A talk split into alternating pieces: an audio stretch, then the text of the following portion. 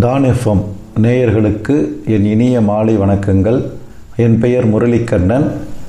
ட்விட்டரில் டீ கடை என்னும் பெயரில் இயங்கி வருகிறேன். இரண்டாயிரத்தி பத்து முதல் இரண்டாயிரத்தி பத்தொன்பதாம் ஆண்டு வரை ஏராளமான புதிய இசையமைப்பாளர்கள் களம் கண்டார்கள்.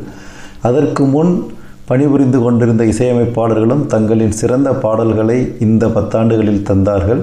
அவற்றில் எனக்கு பிடித்த சில பாடல்களை உங்களுடன் பகிர்ந்து கொள்ளலாம் என இருக்கிறேன். தொடர்ந்து கேளுங்கள். தொண்ணூறுகளில் பெரும் சக்தியாக தமிழ் சினிமாவில் விளங்கிய ஏ ஆர் ரஹ்மான் ரெண்டாயிரம் ஆரம்பித்ததுக்கப்புறம் நிறையா பக்கம் அவருடைய திறமைகளை காட்டுறதுக்காக போனார். பாலிவுட் படங்களுக்கு நிறையா இசையமைச்சார். அதே போல் வெளிநாட்டு திரைப்படங்களுக்கும் அவர் இசையமைச்சிக்கிட்டு இருந்தார். அப்புறம் பாம்பே ட்ரீம்ஸ் இந்த மாதிரி நாடகங்களுக்கு இசையமைச்சார் இந்த மாதிரி நிறையா பக்கம் போய் சுற்றி சுழன்று வேலை பார்த்துக்கிட்டு இருந்தார். அப்போ வந்து தமிழில் வந்து அவருக்கு ஒரு சின்ன இடைவெளி மாதிரி இருந்தது. நல்ல ஹிட்ஸ்லாம் கொடுத்துக்கிட்டே தான் இருந்தார். இருந்தாலும் ஒரு முரட்டு ஆல்பம்னு சொல்லுவாங்களே அது மாதிரி திரும்ப திரும்ப கேட்குற மாதிரி கண்டினியூஸாக கேட்டுக்கிட்டே இருக்கிற மாதிரி ஒரு ஆல்பம் வந்து சமீபத்தில் வரலையே ரகுமான்ட்டு இருந்து அப்படின்னு ஒரு சின்ன பேச்சு ஆரம்பிக்கிற மாதிரி தெரிஞ்சது. அந்த டயத்தில் வந்தது இன்னை தாண்டி வருவாயா. பாட்டு கேட்ட எல்லாத்துக்குமே வந்து ஒரு பெரிய ஒரு ரெஃப்ரெஷிங் மூடை கொடுத்தது இந்த பாடல்கள். என்னடா வித்தியாசமாக இருக்கே நல்லா இருக்கே வழக்கமாக போடுறதை காட்டிலும் இதில் இன்னும் கொஞ்சம் பெட்டராக போட்டிருக்கிறாரு அப்படிங்கிற மாதிரியான ஒரு பேச்சுகள் வந்தது. காரில் போகும்போதே வந்து கேட்கறதுக்கு ஏற்ற மாதிரியான பாடல்கள்னு சிலர் சொல்லுவாங்க. நல்ல கண்ட்ரோல்டு அட்மாஸ்பியரில் ஏசி காரில் உட்காந்துக்கிட்டு எல்லாத்தையும் க்ளோஸ் பண்ணிவிட்டு வந்து கேட்டால் அவ்வளோ அட்டகாசமாக இருக்கும்னு சொல்லுவாங்க. அந்த மாதிரியான பாடல்கள் எங் எங்கே கேட்டாலும் எப்போ கேட்டாலும் பிடிக்கிற மாதிரியான பாடல்கள் அந்த படத்துக்கு கொடுத்துருந்தாங்க. இந்த பட இயக்குனர் கௌதம் மேனனும் அதை வந்து நல்லா உபயோகப்படுத்தியிருந்தார். சிம்பு திரிசா அவங்களோட ஜோடி. சிம்பு நல்லா நவநாகரிக இளைஞர்களை வந்து பிரதிபலித்தார் அவங்களுக்கு மூடு எந்த மாதிரியெல்லாம் அப்செட் ஆவாங்க எதுக்கு டென்ஷன் ஆவாங்க அப்படிங்கிறதெல்லாம் நல்லா பண்ணியிருப்பாங்க. அதே போல் திரிஷாவுமே வந்து பெண்களுக்கு இருக்கிற சில இன்செக்யூரிட்டிஸ் இதெல்லாம் வந்து கரெக்டாக காமிச்சிருப்பாங்க. நல்லா இந்த படம். அதில் எனக்கு ரொம்ப பிடிச்ச பாட்டு வந்து இந்த ஹோசானா அந்த பாட்டு வந்து ரொம்ப பிடிக்கும். அந்த பாட்டு இப்போ கேட்கலாம்.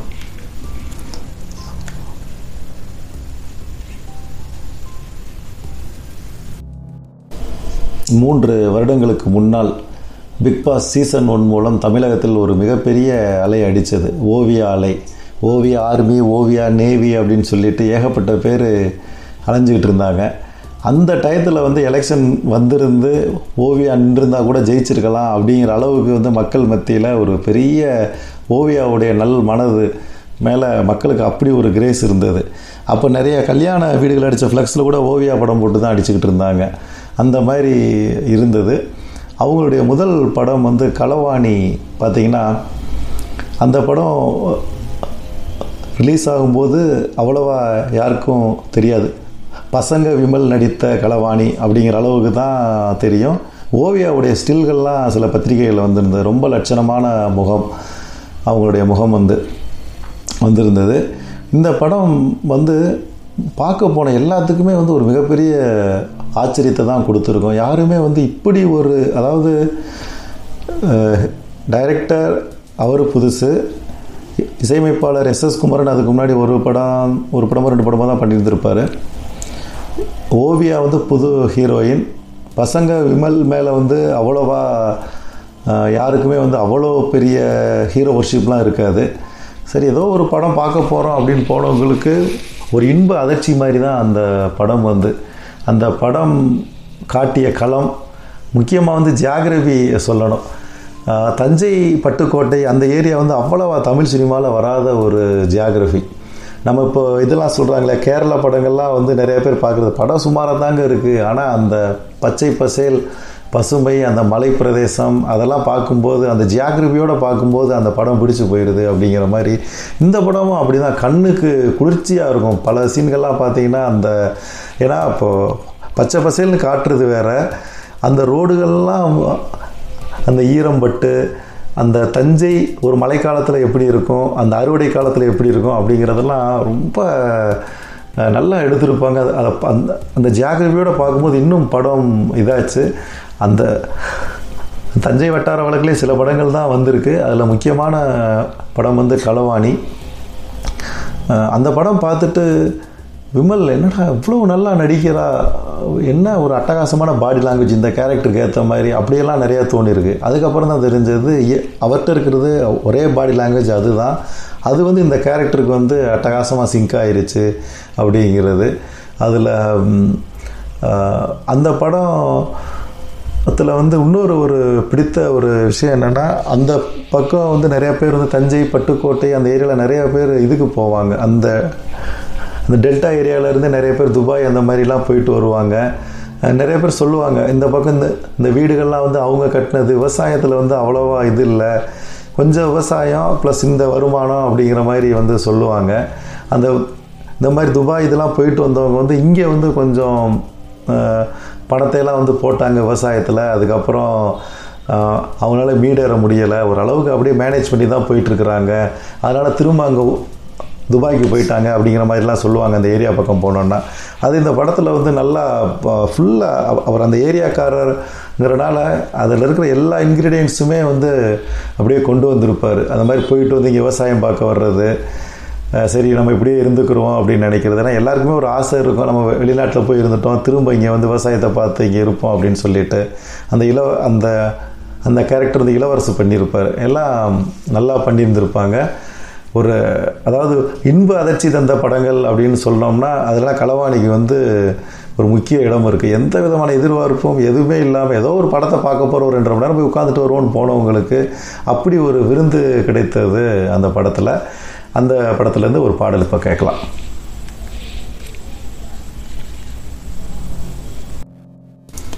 ஜிவி பிரகாஷ் அவர்கள் இசையமைத்த சில பாடல்களை கேட்கும் போதெல்லாம் இப்படிப்பட்ட பாடல்களை கொடுத்தவர் எதுக்குப்பா நடிக்க போகிறாரு அப்படின்னு தோணும். அந்த அளவுக்கு வந்து அவருடைய பாடல்கள் வந்து அந்த படத்துக்கு வந்து நல்லா செட் ஆகும். தனியாக கேட்குறத விட அந்த படத்தை பற்றி நினச்சிக்கிட்டே அந்த பாடல்களை வந்து கேட்கும்போது வந்து இன்னும் சிறப்பாக இருக்கும். வெயில் ஆகட்டும் ஆடுகளமாகட்டும் இப்போ வந்து அசுரன் ஆகட்டும் எந்த படமாக இருந்தாலுமே அவர் வந்து பிரத்யேகமாக வந்து அந்த அந்த படத்தோட பேக்ட்ராப்போடு சேர்ந்து ரசிக்கிற மாதிரியான பாடல்களை வந்து அவர் கொடுத்துருக்காரு. சிலருடைய பாடல்கள் வந்து தனியாக கேட்டாலும் வந்து நல்லா இருக்கும். அந்த படத்தோட ஒட்டாம கூட இருக்கும். ஆனால் இவர் படங்களில் வர பாடல்கள் வந்து அந்த படத்தின் கதையோடு சேர்ந்து ஒட்டி வர்ற மாதிரி நல்லா சிறப்பாக வந்து கொடுத்துருப்பாரு. அதில் ரொம்ப அவருடைய இசையமைப்பில் வந்த படங்களில் ரொம்ப பிடித்த பாடலாம் மதராசப்பட்டினத்தில் வர்ற பாடல் பூக்கள் பூக்கும் தருணம். அது ரொம்ப பிடிக்கும். நான் அந்த படம் வந்து தயாரிப்பில் இருக்கும்போது எல்லாத்துக்குமே ஒரு சந்தேகம் இருந்தது. ஒரு சரித்திர கதை எடுக்கிறாங்க. இந்த படம் எப்படி நல்லா இது பண்ணிடுவாங்களா இசையமைப்பாளரும் ரொம்ப சின்ன பையன். இப்போ இந்த மாதிரி சரித்திர படத்தையெல்லாம் வந்து அவர் வந்து தாங்குவாரா? அப்படிங்கிற மாதிரியெல்லாம் வந்து பல இது இருந்தது. எல்லாத்தையுமே உடச்சி அந்த படமும் ஒரு வெற்றி பெற்றது. அந்த படத்தில் இருந்த எல்லாத்துக்குமே ஒரு நல்ல பேரை வாங்கி கொடுத்தது. அதில் இந்த பாடல் எல்லாரையுமே கவர்ந்தது அந்த பாடல் இப்போ கேட்கலாம். இரண்டாம் பாகமாக எடுக்கப்படும் படங்கள் வெற்றி பெறாது அப்படின்னு ஒரு சென்டிமெண்ட் இருந்தது. அது கொஞ்சம் கொஞ்சமாக இப்போ வந்து தகர்ந்துக்கிட்டு வருது. முனி அதுக்கடுத்து வந்து காஞ்சனா எடுத்தாங்க. அப்புறம் காஞ்சனா டூ காஞ்சனா த்ரீ அப்படின்னு சொல்லிட்டு வெற்றிகரமாக அந்த ஃப்ரான்சைஸ் நல்லபடியாக போயிட்டுருக்கு பொதுவாகவே வந்து இந்த இரண்டாம் பாகம் எடுக்கிற படங்கள் வந்து அவ்வளோவா வெற்றி பெறலைன்னு கூட சொல்லலாம். சண்டைக்கோழி அப்புறம் சண்டைக்கோழி டூ அப்புறம் சாமி சாமி டூ இதெல்லாம் வந்து எதிர்பார்த்த அளவுக்கு வந்து போகலை. ஆனால் சிங்கம் சீரீஸ் வந்து அது மாதிரி இல்லை. சிங்கம் சரி சிங்கம் டூ ரெண்டுமே மிகப்பெரிய வெற்றி. சிங்கம் த்ரீ வந்து வந்த டைம் வந்து கொஞ்சம் சரியில்லைன்னு வேணால் சொல்லலாம். போலீஸ் அடக்குமுறை அவங்களுக்கு மேலாக ஒரு சின்ன நெகட்டிவ் இருக்கும்போது இந்த படம் வந்து வந்தது. அதனாலே கூட கொஞ்சம் ஒரு இந்த நெகட்டிவான ஃபீட்பேக்குகள் இருந்தது அந்த படத்துக்கு. ஆனால் ஒரு தொடர்ச்சியாக மற்ற படங்களில் கூட வந்து அந்த ஹீரோயின்ஸ் மாறுவாங்க அவங்க இருக்கிற களம் மாறும் எல்லாம் மாறும். ஆனால் ஒரு கேரக்டர் அப்படியே ஹோல்டு பண்ணி அந்த குடும்பம் எல்லாத்தையோடு அப்படியே போகிறது வந்து இந்த சிங்கம் சீரிஸ் தான். தமிழில் வந்து இதுக்கு முன்னாடி இந்த மாதிரியான இது எதுவுமே வந்து கிடையாது. ஜப்பானில் கல்யாண் கல்யாணராமன் ஜப்பானில் கல்யாணராமன் எடுத்திருந்தாங்க. அது அப்படியே வந்து கண்டினியூ ஆகும். ஆனால் அது வந்து வெற்றி பெறல அந்த படம் ஜப்பானில் கல்யாணராமன். இந்த படம் தான் வந்து அப்படி அந்த அந்த கண்டினியூட்டியாக போய் வெற்றி பெற்ற சீரீஸ் அப்படின்னு சொல்லலாம். இந்த டிக்கெட்டில் ரெண்டாயிரத்தி பத்து பத்தொம்போதில் வந்து அதிக முறை தொலைக்காட்சியில் கூட வந்த படம் கூட சொல்லிக்கலாம். இந்த- சிங்கம் சீரீஸ் படம். அடிக்கடி வந்து சனிக்கிழமை எல்லாமே பிரேம் டைம்லலாம் இந்த படங்களை வந்து தொடர்ச்சியாக போடுறாங்க. சிங்கம் சிங்கம் டூ சிங்கம் த்ரீ எல்லாமே வந்து. அந்த அளவுக்கு ஒரு நல்ல வெற்றி பெற்ற ஒரு சீரீஸ். அடு சிங்கம் ஃபோர் வந்தாலுமே எல்லாரும் மக்கள் ஒரு எதிர்பார்ப்போடு தான் போவாங்க அந்த அந்த படத்துக்கு. அப்படிப்பட்ட வெற்றியை கண்ட சீரீஸ் இது. இதில் அந்த ப படம் வந்து அந்த பார்ட் ஒன் வந்து பிரகாஷ்ராஜ் அவருடைய அவர் வந்து அந்த அந்த ஒவ்வொரு இதுலேயுமே அந்த சிங்கம் இதில் பார்த்தீங்கன்னா அந்த ஒரு சீன் வச்சுருப்பாங்க. அந்த படத்தையே தாங்கி நிற்கிற மாதிரி அவர் அவங்க ஊருக்கு வந்து அந்த கையெழுத்து போட வர்ற சீன் அதே போல் சிங்கம் டூவில் வந்து அந்த டிஎஸ்பியாக வந்து சார்ஜ் எடுத்துக்கிற சீன் இந்த மாதிரி வந்து நல்லா ஒரு அந்த ஒரு சீன் போதியம் அந்த படத்துக்கு அப்படிங்கிற மாதிரியான இதுகளை வந்து வச்சுருப்பாங்க. இந்த சீரிஸ் படத்தில். எனக்கு இந்த படத்தில் வந்து இந்த காதல் வந்தாலே காலிரண்டும் தன்னாலே அந்த பாட்டு வந்து ரொம்ப பிடிக்கும். அந்த பாடல் இப்போ கேட்கலாம்.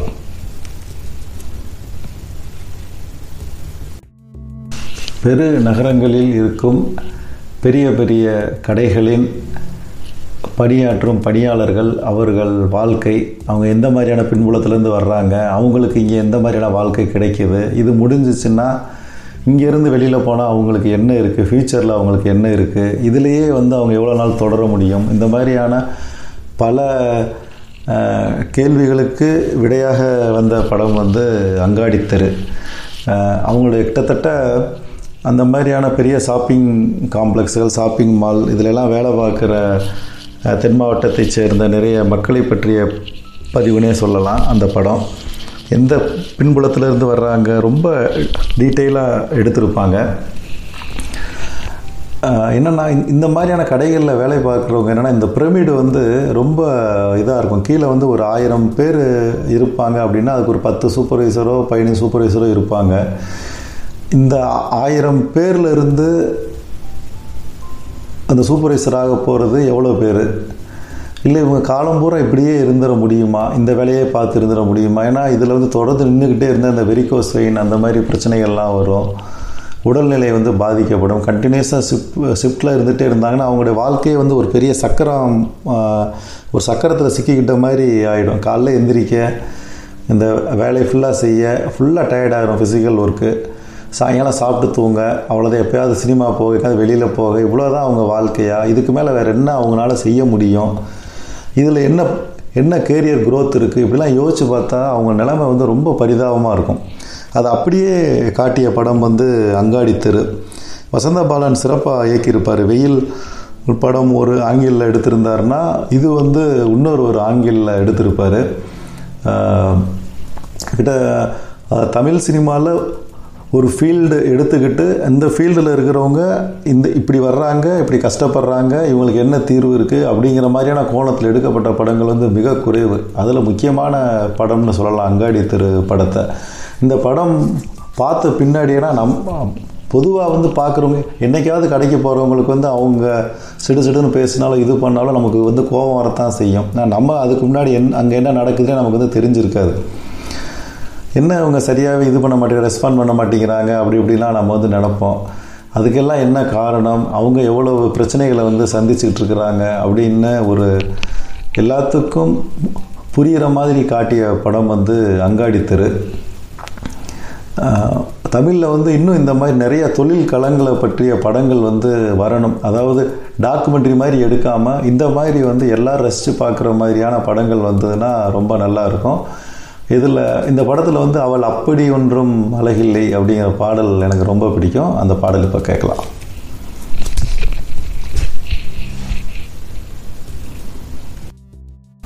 தமிழ் சினிமாவின் முக்கியமான படங்களில் ஒன்று ஆடுகளம். பொதுவாகவே ஒரு குரு ஸ்தானத்தில் இருக்கவங்களுக்கு கூட தன்னுடைய சிஷ்யன் வந்து சிறப்பாக செயல்பட்டுட்டானா ஒரு சின்ன ஈகோ வந்து தலை தூக்கும்.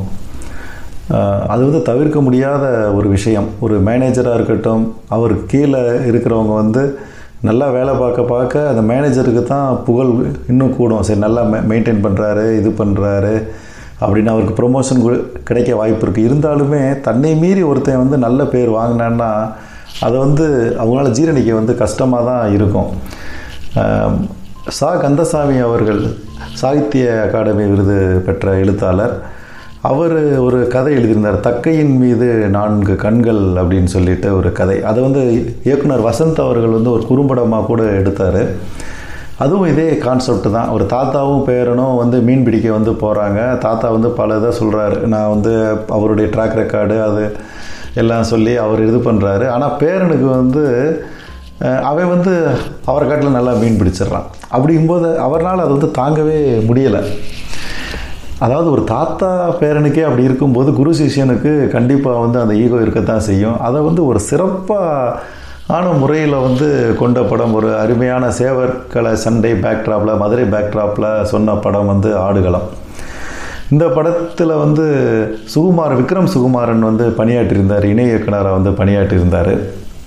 அவர் வந்து மதுரை இந்த ஏரியாக்காரர். ஏன்னா வெற்றிமாறன் வந்து பார்த்திங்கன்னா அவருடைய ஏரியா வந்து இந்த அளவுக்கு வந்து உள்ளே இறங்கி அவர் இருந்துக்கிற வாய்ப்பு இல்லை. அவர் வந்து நல்லா ஆங்கில இலக்கியம் அதெல்லாம் படித்து கொஞ்சம் கொஞ்சம் மேல் மட்டத்திலே வந்து வளர்ந்தவர்.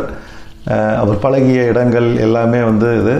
மதுரைக்குள்ளே இவ்வளவு டீப்பாக வந்து இறங்கி அவர் வந்து பழகியிருக்க பழகி இருக்க வந்து வாய்ப்பு இல்லை. ஆனால் விக்ரம் சுகுமாரன் வந்து அந்த மாதிரியான இடங்கள்ல இருந்தவர். இவங்க இந்த படத்துக்காக ஃபீல்டு ஒர்க்கே ரொம்ப நாள் பண்ணாங்க. ஒரு வருஷத்துக்கு மேலே வந்து பண்ணினாங்க. அதனால தான் அந்த படம் அவ்வளோ ஒரு சிறப்பாக வந்தது. ஒவ்வொரு காட்சிகளுமே வந்து அந்த சேவற்களம் அதில் சொல்கிற ஈராசு மூராசு இது எல்லாமே வந்து இன்னும் எவ்வளோ நாள் ஆனாலும் மறக்க முடியாதபடியான ஒரு படம் நல்லா எடுத்திருந்தாங்க.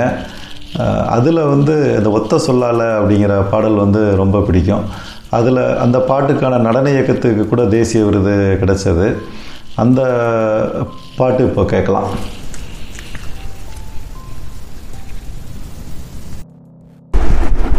தமிழ் சினிமாக்களில் ஒரு ஹீரோ கொள்ளையடிக்கிறதாவோ பணத்தை ஏமாத்துறதாகவோ காட்டினாலே வந்து அவருக்கு பின்னாடி வந்து ஒரு வலுவான பிளாஸ்பேக் வச்சுருப்பாங்க. அவர் வந்து வறுமையில் கஷ்டப்பட்டார் பணம் இல்லாதனால அவங்க அம்மா ஆப்ரேஷன் பண்ண முடியலை அப்பாவுக்கு இதாகிடுச்சு இந்த மாதிரி ஒரு வலுவான பிளாஸ்பேக் வச்சு அதனால தான் பணம் இப்படி சம்பாதிக்கிறாரு அப்படிங்கிற மாதிரியான ஒரு ட்ரெண்டு வந்து நிறைய படங்களில் வச்சுருப்பாங்க. இந்த மாதிரியான கிளிசேக்கள் எல்லாத்தையுமே உடைச்சது அப்படின்னா மங்காத்தா திரைப்படம்.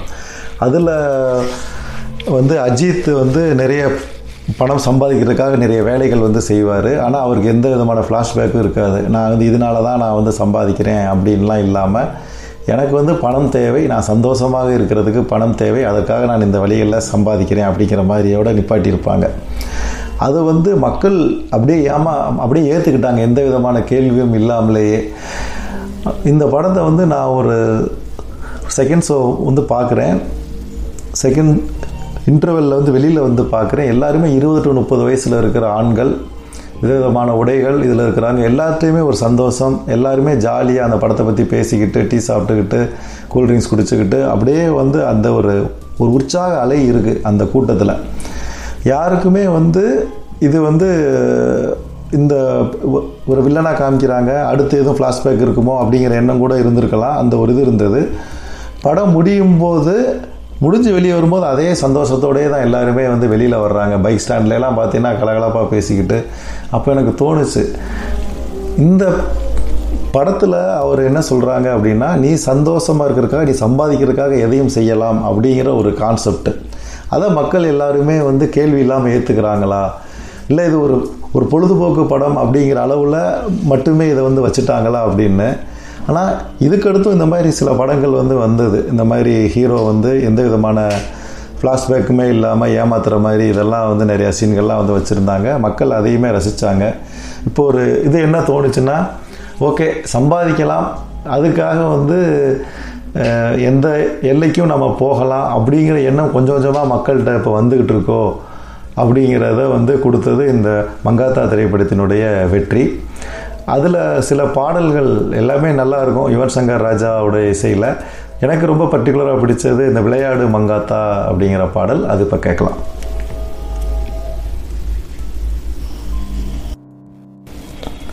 எம்ஜிஆர் அவர்களை அந்த கால பத்திரிகைகள் அதில் வந்து கிசு கிசு அது மாதிரி எழுதும் பொழுது அட்டக்கத்தி வீரர் அப்படிங்கிற சொல்லை வந்து பயன்படுத்துவாங்க. ஏன்னா வந்து அந்த அவர் கத்தி சண்டை எல்லாம் போட்டு தான் வந்து மக்கள்கிட்ட வந்து ரொம்ப பிரபலமானார். அந்த காலத்தில் ஒரு மிகப்பெரிய ஆக்ஷன் ஹீரோவா எதையும் சாதிக்கிறவரா. ஆனால் அந்த இதுவே வந்து கேள்வி பண்ணுற மாதிரி அட்டக்கத்தி தான் வந்து சண்டை போட்டார் அப்படிங்கிற மாதிரி அட்டக்கத்தி வீரர் அப்படின்னு அவர் வந்து சொல்லுவாங்க. இதே போல் வந்து சென்னை அந்த வால்டாக்ஸ் ரோடு மின்ட் அந்த ஏரியா இருக்குது அந்த ஏரியாவில் வந்து போனோன்னா நாங்கள் கொஞ்சம் மெட்டீரியல் இதெல்லாம் வாங்க போவேன் அந்த முன்னாடி. அப்போ அங்கே இருக்கிற டெக்னீஷியன்ஸ் இருப்பாங்க. அவங்கெல்லாம் வந்து அவங்க பாஷையில் பேசிக்கிற போது அப்படிங்கிற மாதிரிலாங்கிற வார்த்தையெல்லாம் யூஸ் பண்ணுவாங்க. அதனால் தொடர்ந்து இந்த அட்டக்கத்திங்கிற வார்த்தை வந்து அடிக்கடி கேள்விப்பட்டுக்கிட்டே இருந்த வார்த்தை. அந்த பேரில் வந்து ஒரு படம் வருது அப்படின்ற உடனே ரொம்ப ஒரு எதிர்பார்ப்பு வந்தது. என்ன மாதிரி படமாக இருக்கும் அப்படின்னு சொல்லிட்டு அந்த படத்துக்கு வந்து போயாச்சு. அந்த படம் முதல்ல வந்து வெளியே வரும்போதெல்லாம் வந்து அது ஒரு தலித்திய பிரதி அப்படிங்கிற மாதிரியெல்லாம் வந்து எந்த விதமான இதுவும் கிடையாது. அவங்களுமே அந்த மோட்டிவில் எடுக்கலை. ஒரு அந் அந்த பக்கம் இருக்கிற ஒரு வாழ்வியல் அந்த பையனுடைய வாழ்க்கை அப்படிங்கிறதோட தான் அந்த படம் இருந்தது. அந்த படம் வந்து முன்னாடி சில விமர்சனங்கள் எல்லாம் வந்து சொன்னாங்க. எதுனா அவங்க வந்து குறியீடு கண்டுபிடிச்ச மாதிரி மாட்டுக்கறி சாப்பிட்றாங்க.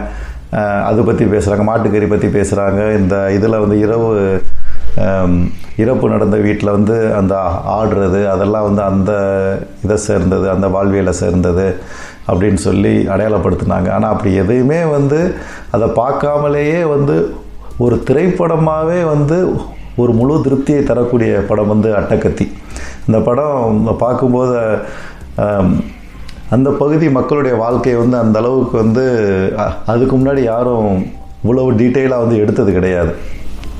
வட சென்னை அப்படின்னாலே ஒரு ரவுடி அப்படின்னு சொல்லிட்டு ஒரே ஒரு மோனோபாலி மாதிரி தான் சொல்லிகிட்டு இருப்பாங்க.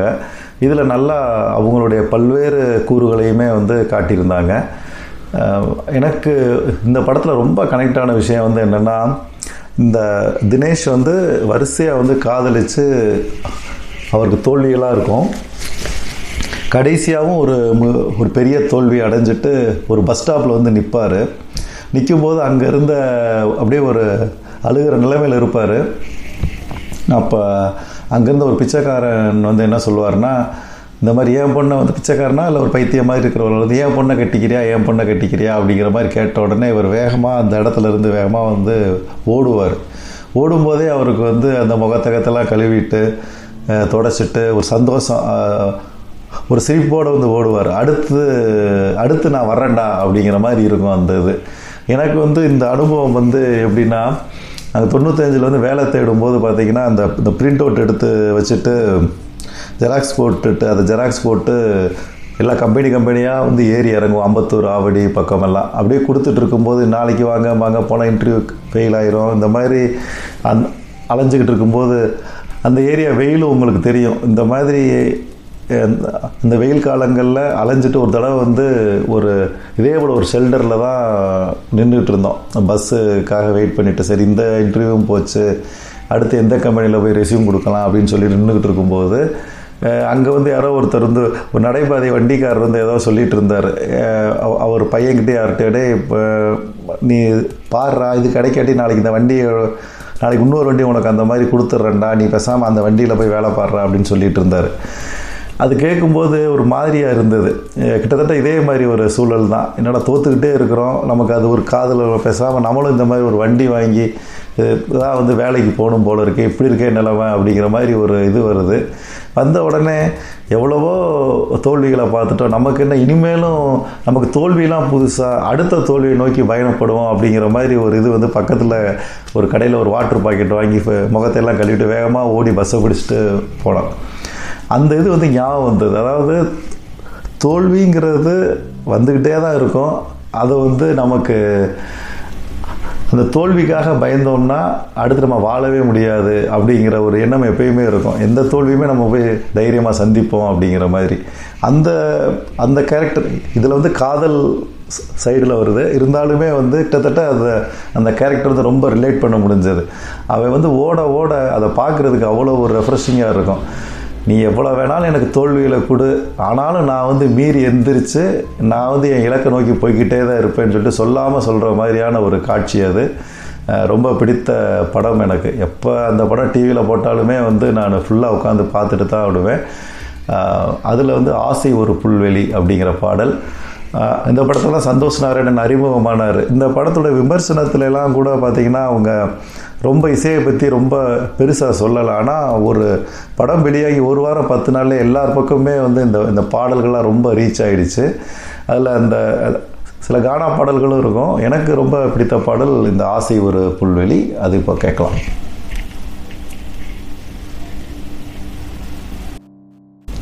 இரண்டாயிரத்தி பத்து முதல் பத்தொம்போது வரை தமிழகத்தில் நடந்த இன்னொரு ஒரு பெரிய மாற்றம் அப்படின்னா வட மாநில தொழிலாளர்கள் இங்கே வேலைக்கு வந்ததை வந்து சொல்லலாம். ஆக்சுவலாக அவங்க ரெண்டாயிரத்தி பத்து அந்த டைமில் வரல. ரெண்டாயிரத்துலேருந்தே வந்துகிட்டு இருக்கிறாங்க. நான் ரெண்டாயிரத்தி அஞ்சு ஆறு வாக்கில் வந்து நிறைய அவங்கள வந்து பார்த்து ஸ்டடி பண்ணியிருக்கிறேன். ஏன்னா அவ அவங்கள வந்து அவங்களுக்கு எந்த மாதிரி ஒர்க் கொடுக்கலாம் எந்த மாதிரி வந்து பண்ணுனா அவங்களுக்கு வந்து அவங்களுடைய ஸ்கில் என்ன அப்படிங்கிறதெல்லாம் வந்து அனலைஸ் பண்ணி அவங்கள வந்து வந்து செமி ஸ்கில்டில் அலாட் பண்ணலாமா? இல்லை அன்ஸ்கில்டில் அலாட் பண்ணலாமான்னு சொல்லிட்டுலாம் நிறையா வந்து பார்த்துக்கிட்டு இருப்போம். அப்போ பார்த்திங்கன்னா மிகப்பெரிய கன்ஸ்ட்ரக்ஷன் கம்பெனிஸ் எல்லாருமே வந்து அவங்கள வந்து எடுத்துகிட்டு வந்து ஒரு ஷெட்டு மாதிரி போட்டு அங்கே வந்து தங்க வச்சு இது பண்ணிகிட்டு இருப்பாங்க. அப்போ வந்து அவங்களோட பழகிற வாய்ப்பு நிறையா கிடச்சிது. அவங்க ஒரு தடவைலாம் வந்து நாங்கள் எங்கள் வீட்டில் கீழே அவங்க வந்து ஒர்க் பண்ணிகிட்டு இருந்தாங்க ஒரு தடவை. அப்போ வந்து நான் கேட்டேன் இந்த மாதிரி உங்களுக்கு ஏதாவது சப்பாத்தி அது மாதிரி ஏதாவது செய்யலாமா செஞ்சு தரவா அப்படின்னு சொல்லிட்டு. ஏன்னா எனக்கு அப்போ ஏற்பட்ட ஒரு அனுபவம். அங்கே இருக்கிற ஒரு டீ கடையிலே கூட என்ன பண்ணுவாங்கன்னா நானும் மூன்று ரூபா கொடுத்து தான் டீ சாப்பிடுவேன். அவங்களும் மூன்று ரூபா தான் கொடுப்பாங்க. அந்த கான்ட்ராக்டர் மூன்று ரூபா கொடுத்துருவார். ஆனால் எனக்கு கொடுக்கும்போது கொஞ்சம் நல்லா கொடுக்குறவர் அவங்களுக்குலாம் வந்து ஏனோ தரம் தான் கொடுப்பாங்க. அவங்களுக்கு இது போதுங்க அப்படிம்பார். நான் நினைப்பேன் அவன் அவனோட ஒரு உரிமை அதை கூட அவன் கேட்க முடியாமல் இருக்கான்னு எனக்கு ரொம்ப வருத்தமாக இருக்கும். அப்போ கேட்டப்போ அவன் சொன்னேன் இப்போ எனக்கு அதெல்லாம் வேண்டாங்க. ஒரு மூணு நாலு பேர் இருந்தாங்க. எங்களுக்கு ரெண்டு ரெண்டு டம்ளர் டீ நல்லா நிறைய ஜீனி போட்டு எனக்கு குடிச்சாங்க. எங்களுக்கு அதுதான் ரொம்ப பிடிக்கும் அப்படின்னா. அப்புறம் போட்டு கொடுத்துட்டு அப்புறம் அவங்ககிட்ட பேசிகிட்டு இருந்தோம். அப்போ தான் சொல்லுவாங்க அவங்க வந்து எங்களுக்கு இந்த அளவுக்கு வந்து நாங்கள் வந்து எங்களுக்கு இங்கே நீங்கள் அரிசிலாம் ஃப்ரீங்கிறாங்க. இந்த மாதிரிலாம் எங்களை நாங்கள் கேள்விப்பட்டதே இல்லை. எங் எங்களுடைய வாழ்க்கையே வந்து பார்த்திங்கன்னா இந்த இந்த ரூபா வந்து கொடுத்து போனால் தான் அங்கே வேறு எந்த விதமான யார்கிட்டையுமே கையில் பணமே இருக்காது அப்படிங்கிற மாதிரிலாம் வந்து சொல்லிகிட்டு இருப்பாங்க. ரொம்ப வறுமை அப்படின்னு சொல்லிட்டு. அப்போ வந்து பார்த்திங்கன்னா அவன் கேட்பேன் நான் எவ்வளோ நேரம்னாலும் வந்து அவங்க ஃபுல்லாக வேலை பார்த்துட்டு இருப்பாங்க. ஒரு நைட்டு வந்து பா அவங்க சொல்லுவாங்க இந்த மாதிரி வெயில் வந்து அதிகமாக இருக்கே அப்படின்னு சொல்லிட்டு என்ன பண்ணிட்டாங்கன்னா காலையில் வந்து அஞ்சு மணிக்கு வேலையை தொடங்குவாங்க. அஞ்சு மணிக்கு வேலையை தொடங்கி பன்னெண்டு மணி வரைக்கும் வேலை பார்த்துட்டு பன்னெண்டு டு நாலு வந்து தூங்கிட்டு திரும்ப நாலுலேருந்து ஏழு எட்டு மணி வரைக்கும் வேலை பார்ப்பாங்க. இந்த அளவுக்கு வந்து சீரியஸாக வந்து வேலை பார்க்கும்போது நமக்கே வந்து ஒரு ஒரு கொஞ்சம் பரிதாபமாகவும் இருக்கும். என்னடா இது நம்ம அதே இவங்கள இந்த மாதிரி பண்ணுறமே இது வந்து சரிதானா அப்படிங்கிற மாதிரி வந்து தோணும். ஆனால் அவங்களுக்கு அதை பற்றி எந்த கம்ப்ளைண்ட்டுமே இல்லை. அவங்களுக்கு வந்து அவங்க பாட்டு வேலை பார்த்துக்கிட்டே இருப்பாங்க. சென்னையில் இருக்க தலைமைச் செயலகம் அதாவது கலைஞர் கருணாநிதி அவர்கள் கட்டும்போது பார்த்திங்கன்னா அதோடைய அப்போது பொதுப்பணித்துறை சீஃப் செக்ரட்டரியாக இருந்தவர் வந்து திரு ராமசுந்தரம் ஐஏஎஸ் அவர்கள். அவர் வந்து என்ன பண்ணார்னா இந்த இவங்க இவங்க பார்க்குற வேலையை ஃபுல்லாக அவர் நல்லா கவனிச்சுக்கிட்டே இருந்தவர். அந் அந்த தலைமைச் செயலகம் கட்டி திறக்கும்போது பார்த்தீங்கன்னா இந்த வட மாநில தொழிலாளர்கள் ஒரு ஏழாயிரம் பேர் அதில் வந்து பார்ட்டிசிபேட் பண்ணியிருந்தாங்க வேலையில். எல்லாத்துக்குமே பயங்கரமான பிரியாணி விருந்து. படா கானா அப்படின்னு சொல்லுவாங்களே அது மாதிரி போட்டு அவர் வந்து ஹிந்தி பாடல் ஏன்னா அவங்களுக்கு ஹிந்தி பாட்டு தான் அப்படி ஹிந்தி பாட்டு போட்டு இவரே டான்ஸ் ஆடி அவங்கள மகிழ்விச்சார். அந்த அளவுக்கு வந்து அவ அவங்க மேலே வந்து ஒரு பிரியத்தை வந்து அவங்க வந்து அவங்க மேலே ஒரு பிரியத்தை அவங்களோட உழைப்பினாலே ஏ வந்து வரவழைக்கிறாங்க. அது உண்மையிலே வந்து சிலர் மேலே வந்து எதுனதுனாலேயோ பிரியம் வரும். இப்படி ஒரு கள்ளமில்லா உழைப்பை கொடுக்குறாங்களே அப்படின்ட்டு எல்லாத்துக்குமே அவங்க மேலே ஒரு பிரியம் வந்துருச்சு. அந்த இப்போ அந்த அந்த கன்ஸ்ட்ரக்ஷன்லாம் பார்க்கும் பொழுது இதுக்கு ஆனால் நம்ம தமிழ் சினிமாவில் பார்த்தீங்கன்னா அவங்கள வந்து ஒரு சரியான கோணத்தில் சித்தரிக்கலை அப்படிங்கிறது என்னுடைய வருத்தம். அதாவது அவங்களுக்கு எவ்வளவோ பிரச்சனைகள் இருக்குது அவங்களும் விளிம்பு நிலை தொழிலாளர்கள் தான். அவங்களுடைய கஷ்டத்தையோ இதையோ வந்து சொல்லாமல் அவங்கள வந்து கிண்டல் பண்ணுற மாதிரியோ அல்லது கிண்டல் பண்ணால் கூட பரவாயில்ல. இப்போ பூஜை இந்த மாதிரி படங்கள் எல்லாம் பார்த்தீங்கன்னா அவங்கள வந்து ஒரு கொடூரமான வில்லன் அவங்க வந்து வந்து கூலிப்படை அப்படிங்கிற மாதிரி தான் சித்தரிச்சிருப்பாங்க. மாற்றான் அந்த படத்துலேயுமே வந்து அப்படி தான் சித்தரிச்சிருந்தாங்க. ஏன்னா மாற்றான் படத்தில் வந்து பார்த்தீங்கன்னா அதில் தான் ரொம்ப ஃபஸ்ட்டு மெயின் ஸ்ட்ரீம் படத்தில் வந்து அவங்கள வந்து ஒரு கூலிப்படையாக காட்டினது மாற்றான்னு தான் என்னுடைய நினைவு. அது ரொம்ப கஷ்டமாக தான் இருந்தது அதை பார்க்கும்போது. ஒன்று ரெண்டு சம்பவங்களுக்காக ஏன்னா நம்ம மக்கள் படத்தில் பார்க்குறத அப்படியே நம்புகிற மக்கள். அப்படி வந்து காட்டியிருக்க தேவையில்லை. அந்த படமே வந்து எனக்கு மாற்றான் வந்து ரொம்ப ஆர்வமாக போய் பார்த்த படம். ஏன்னா ரெண்டு பேர் கன்ஜாயின் ட்வின்ஸ் கதை அப்படிங்கும்போது அந்த படம் பார்த்த பின்னாடி எதுக்கு இந்த கன்ஜாயின் ட்வின்ஸ்னு இல்லாமலே கூட இந்த படத்தை எடுத்துருக்கலாமேன்னு தான் தோணுச்சு. ஓகே அது ஒரு நல்ல மசாலா படம். எனக்கு அதில் நிறைய மொமெண்ட்ஸ் இருந்தது. அந்த படத்தில் வந்து ரஷ்யா பக்கம் போகிறது அந்த அந்த இது எல்லாமே நல்லா இருந்தது. இன்னும் கொஞ்சம் திரைக்கதையை செட் பண்ணிட்டு இருந்தால் அந்த படம் நல்லா வெற்றி பெற்றிருக்கும் அப்படின்ட்டு என்னுடைய எண்ணம். அந்த படத்தில் வந்து நாணி கோணி அப்படிங்கிற ஒரு பாடல் ரொம்ப பிடிக்கும். அந்த பாட்டை இப்போ கேட்கலாம்.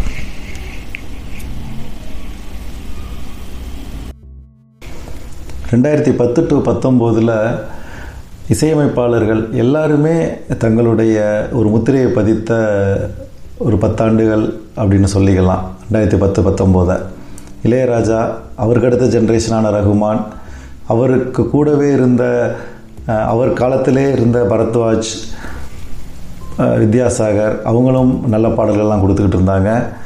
அவங்க ரகுமானுக்கு அடுத்த பேட்ச் அப்படின்னு சொன்னோம்னா ஹாரிஸ் யுவன் அவங்களுமே வந்து நிறைய பாடல்கள் நல்ல பாடல்கள் கொடுத்துக்கிட்டே இருந்தாங்க. அதுக்கடுத்த செட்டும் ஒன்று வந்து சந்தோஷ் நாராயணன் அனிருத் அவங்களும் நிறைய பாடல்கள் கொடுத்தாங்க. இது போக சான்ரோல்டன் இந்த மாதிரி புது இசையமைப்பாளர்களும் நிறையா வந்தாங்க. இமான் அவரும் நிறைய பாடல்கள் கொடுத்துக்கிட்டு இருந்தார்.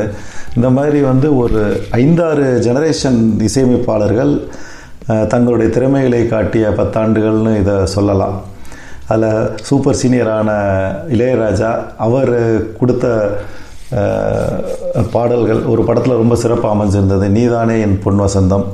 நிறைய இளைஞர்களுக்கு பிடித்த படம். அந்த ஈகோ ஒரு பெண் ஒரு ஆண் அவங்க பழகும்போது அவங்களுக்கு இடையில் வர ஈகோ எந்த மாதிரியா எந்த மாதிரியெல்லாம் ஹர்ட் ஆவாங்க எதனால் அவங்க பிரேக்கப் பண்ணுவாங்க அப்புறம் திரும்ப வந்து அந்த பிரேக்கப் ஆனாலும் அதுக்கு திரும்ப வாய்ப்பு இருக்கா அப்படிங்கிற மாதிரி பல கேள்விகளுக்கு பதில் சொல்கிற மாதிரியான ஒரு படம். ஒரு ஒரு காதல் ஜோடியினுடைய பயணம் அதாவது நிறைய ஈகோ இருக்கிற அதே சமயம் அளவில்லாத காதலும் இருக்கிற ஒரு ஜோடிகள் எந்த மாதிரியெல்லாம் இருப்பாங்க அப்படிங்கிற மாதிரியான ஒரு உணர்வுகளை எல்லாம் காட்டிய படம் அப்படின்னு சொல்லலாம். நீதானே என் பொன் வசந்தம். அந்த படத்திலே வந்து நாளாக நாளாக அதை பார்த்து வெளியான போது வந்து அந்த அளவுக்கு பெரிதாக வந்து ஈர்க்கப்படலை. அந்த படம் எல்லா எல்லாருக்குமே பிடித்த படமாக இருக்கும்னு சொல்ல முடியாததை. ஒரு குறிப்பிட்ட மக்கள் வந்து அதை பார்த்துட்டு நல்லா இருக்கு எனக்கு ரொம்ப பிடிச்சிருக்கு அப்படின்னு சொல்லிட்டு இருந்தாங்க. கொஞ்சம் பேர் என்னடா அது படம் ஒரு மாதிரியாக இருக்கே அப்படின்னாங்க. ஆனால் நாளாக நாளாக அந்த படத்தை இப்போ பார்க்குறவங்க எல்லாருமே வந்து இந்த படம் நல்லா இருக்கு. இந்த படத்தில் வந்து ஐடென்டிஃபை பண்ணிக்க முடியுது. எங்கே என்னை ஐடென்டிஃபை பண்ணிக்க முடியுது. இந்த மாதிரிலாம் வந்து சிலர் சொல்கிறாங்க ஓரளவுக்கு வந்து காலங்கள் தாண்டியும் அந்த படம் நிற்கும் அப்படிங்கிற மாதிரியான ஒரு படம். அதில் இசையும் வந்து மிக சிறப்பாக அமைஞ்சிருந்தது. அதிலிருந்து ஒரு பாடல் என்னோடு வா வா என்று சொல்ல மாட்டேன். அது இப்போ கேட்கலாம்.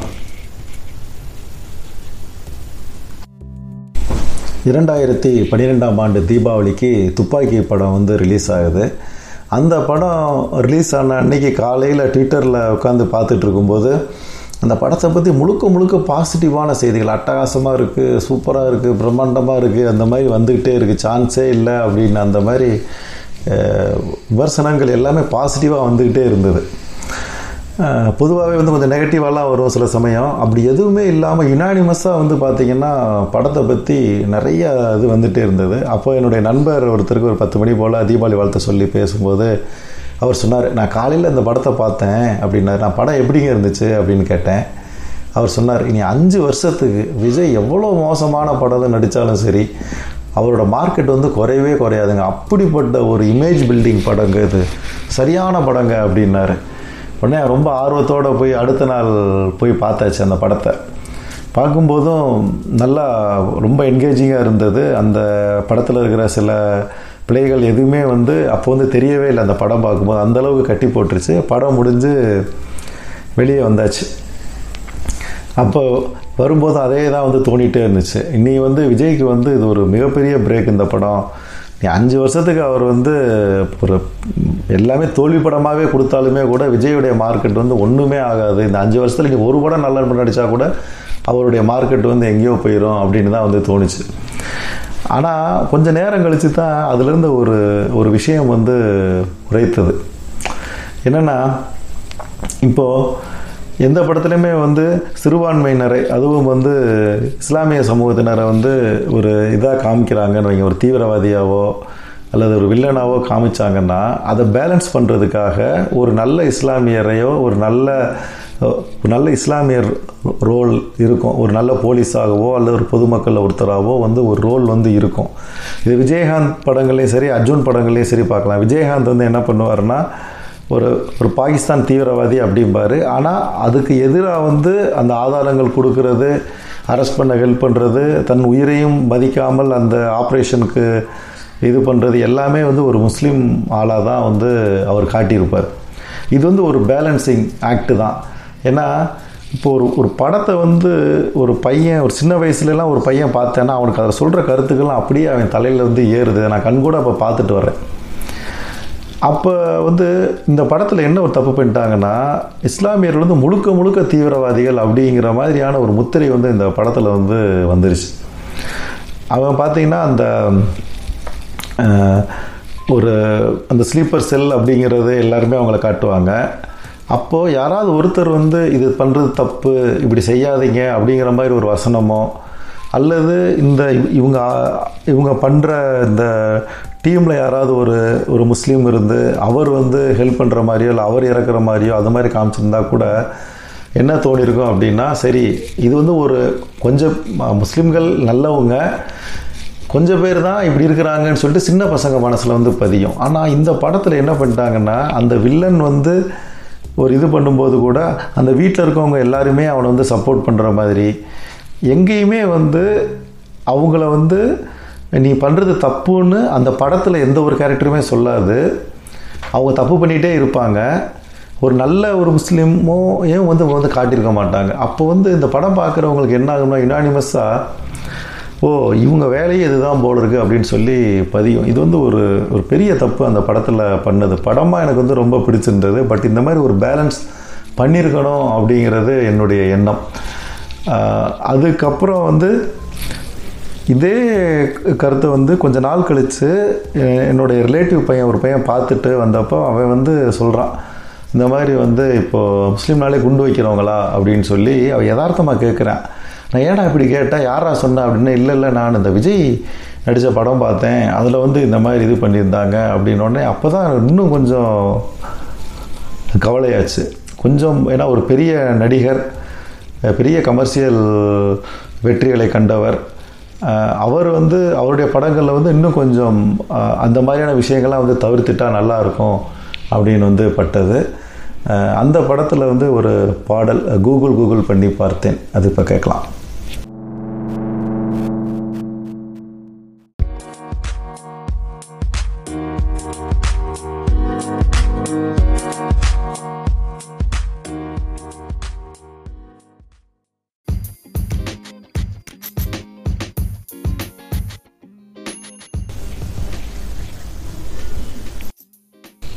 எதிர்நீச்சல் திரைப்படம்.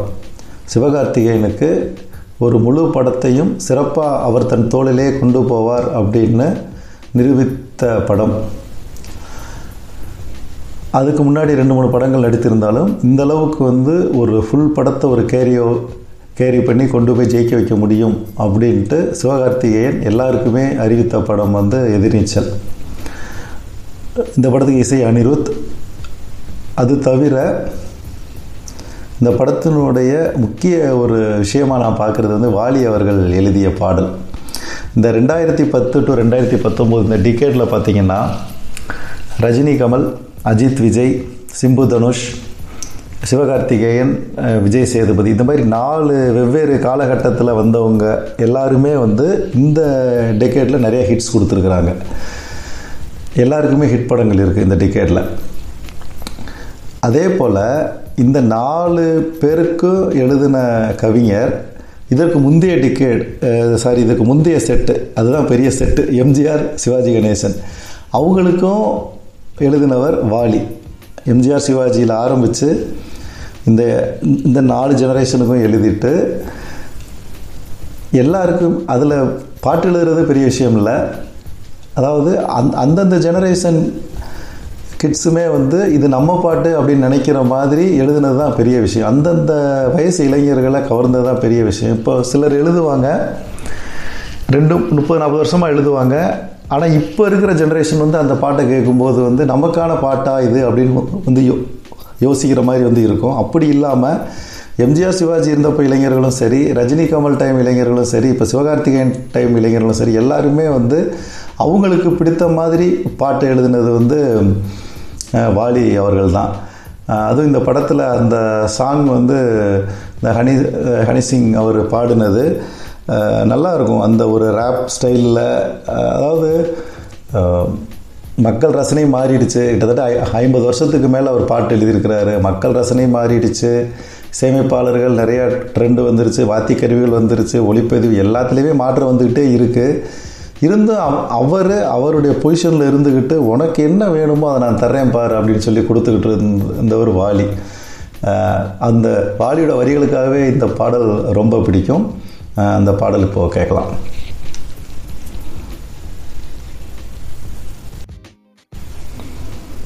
இதற்குத்தானே ஆசைப்பட்டாய் பாலகுமாரா? பட டைட்டிலே ரொம்ப கேட்சியாக இருக்கும் அந்த படத்தினுடைய கதாநாயகன் விஜய் சேதுபதி. அது போக நிறைய பெர்ஃபார்மன்ஸ் இந்த படத்தில் இருக்கும். நிறைய பேர் நான்கடவுள் ராஜேந்திரன் சூரி எம்எஸ் பாஸ்கர் அப்படின்னு நிறைய பேருடைய பங்களிப்பு இந்த படத்தில் சிறப்பாக இருக்கும். இந்த படத்தினுடைய இயக்குனர் கோகுல் அதற்கு முன்னாடி ரௌத்ரம் அப்படிங்கிற படத்தை வந்து இயக்கியிருந்தார். அந்த படமும் கூட நிறைய பேருக்கு பிடித்த படம். அந்த வில்லன் கேரக்டரைசேஷன் தான் கொஞ்சம் ஒரு மாதிரி சொதப்பிடுச்சு. இல்லாட்டி படம் இன்னும் நல்லா இருந்திருக்கும் அப்படின்லாம் வந்து நிறைய பேர் கருத்து சொல்லிட்டு இருந்தாங்க.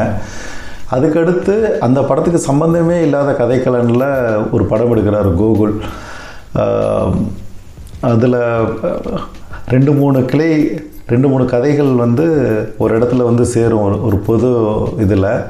இதில் ஒவ்வொரு அந்த அந்த ஒவ்வொரு ட்ராக்குமே வந்து ரொம்ப இன்ட்ரெஸ்டிங்காக இருக்கும். எந்த ட்ராக்குமே வந்து சோட போகாது. அந்த அளவுக்கு சிறப்பாக பண்ணியிருப்பார் அதாவது ஒரு படம் அமையுது அப்படின்னு சொல்லுவாங்களே அது மாதிரி அமைஞ்ச படம். ஏன்னா இந்த படத்தின் இப்போ ஒரு படத்தினுடைய வெற்றியை வந்து எப்படி எப்படிலாம் வேணால் கணிக்கலாம்.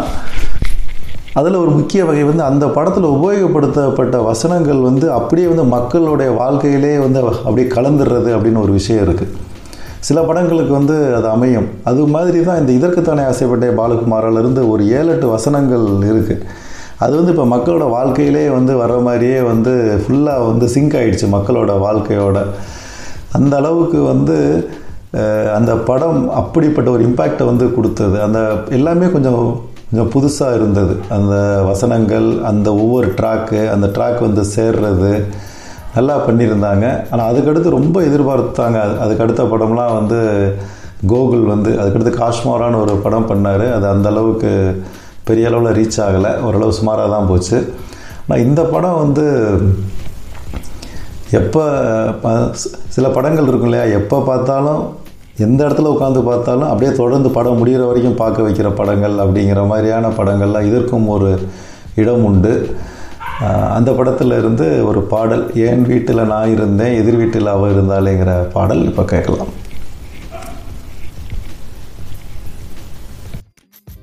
அட்வென்ச்சர்ஸ் மூவி இருக்குது ஒரு மூவி பார்க்குறதே அட்வென்ச்சரானது விஸ்வரூபம் படத்துக்கு தான். அந்த படத்துக்கு மேலே வந்து ஏகப்பட்ட பிரச்சனைகள் அந்த டயத்தில் நடந்தது.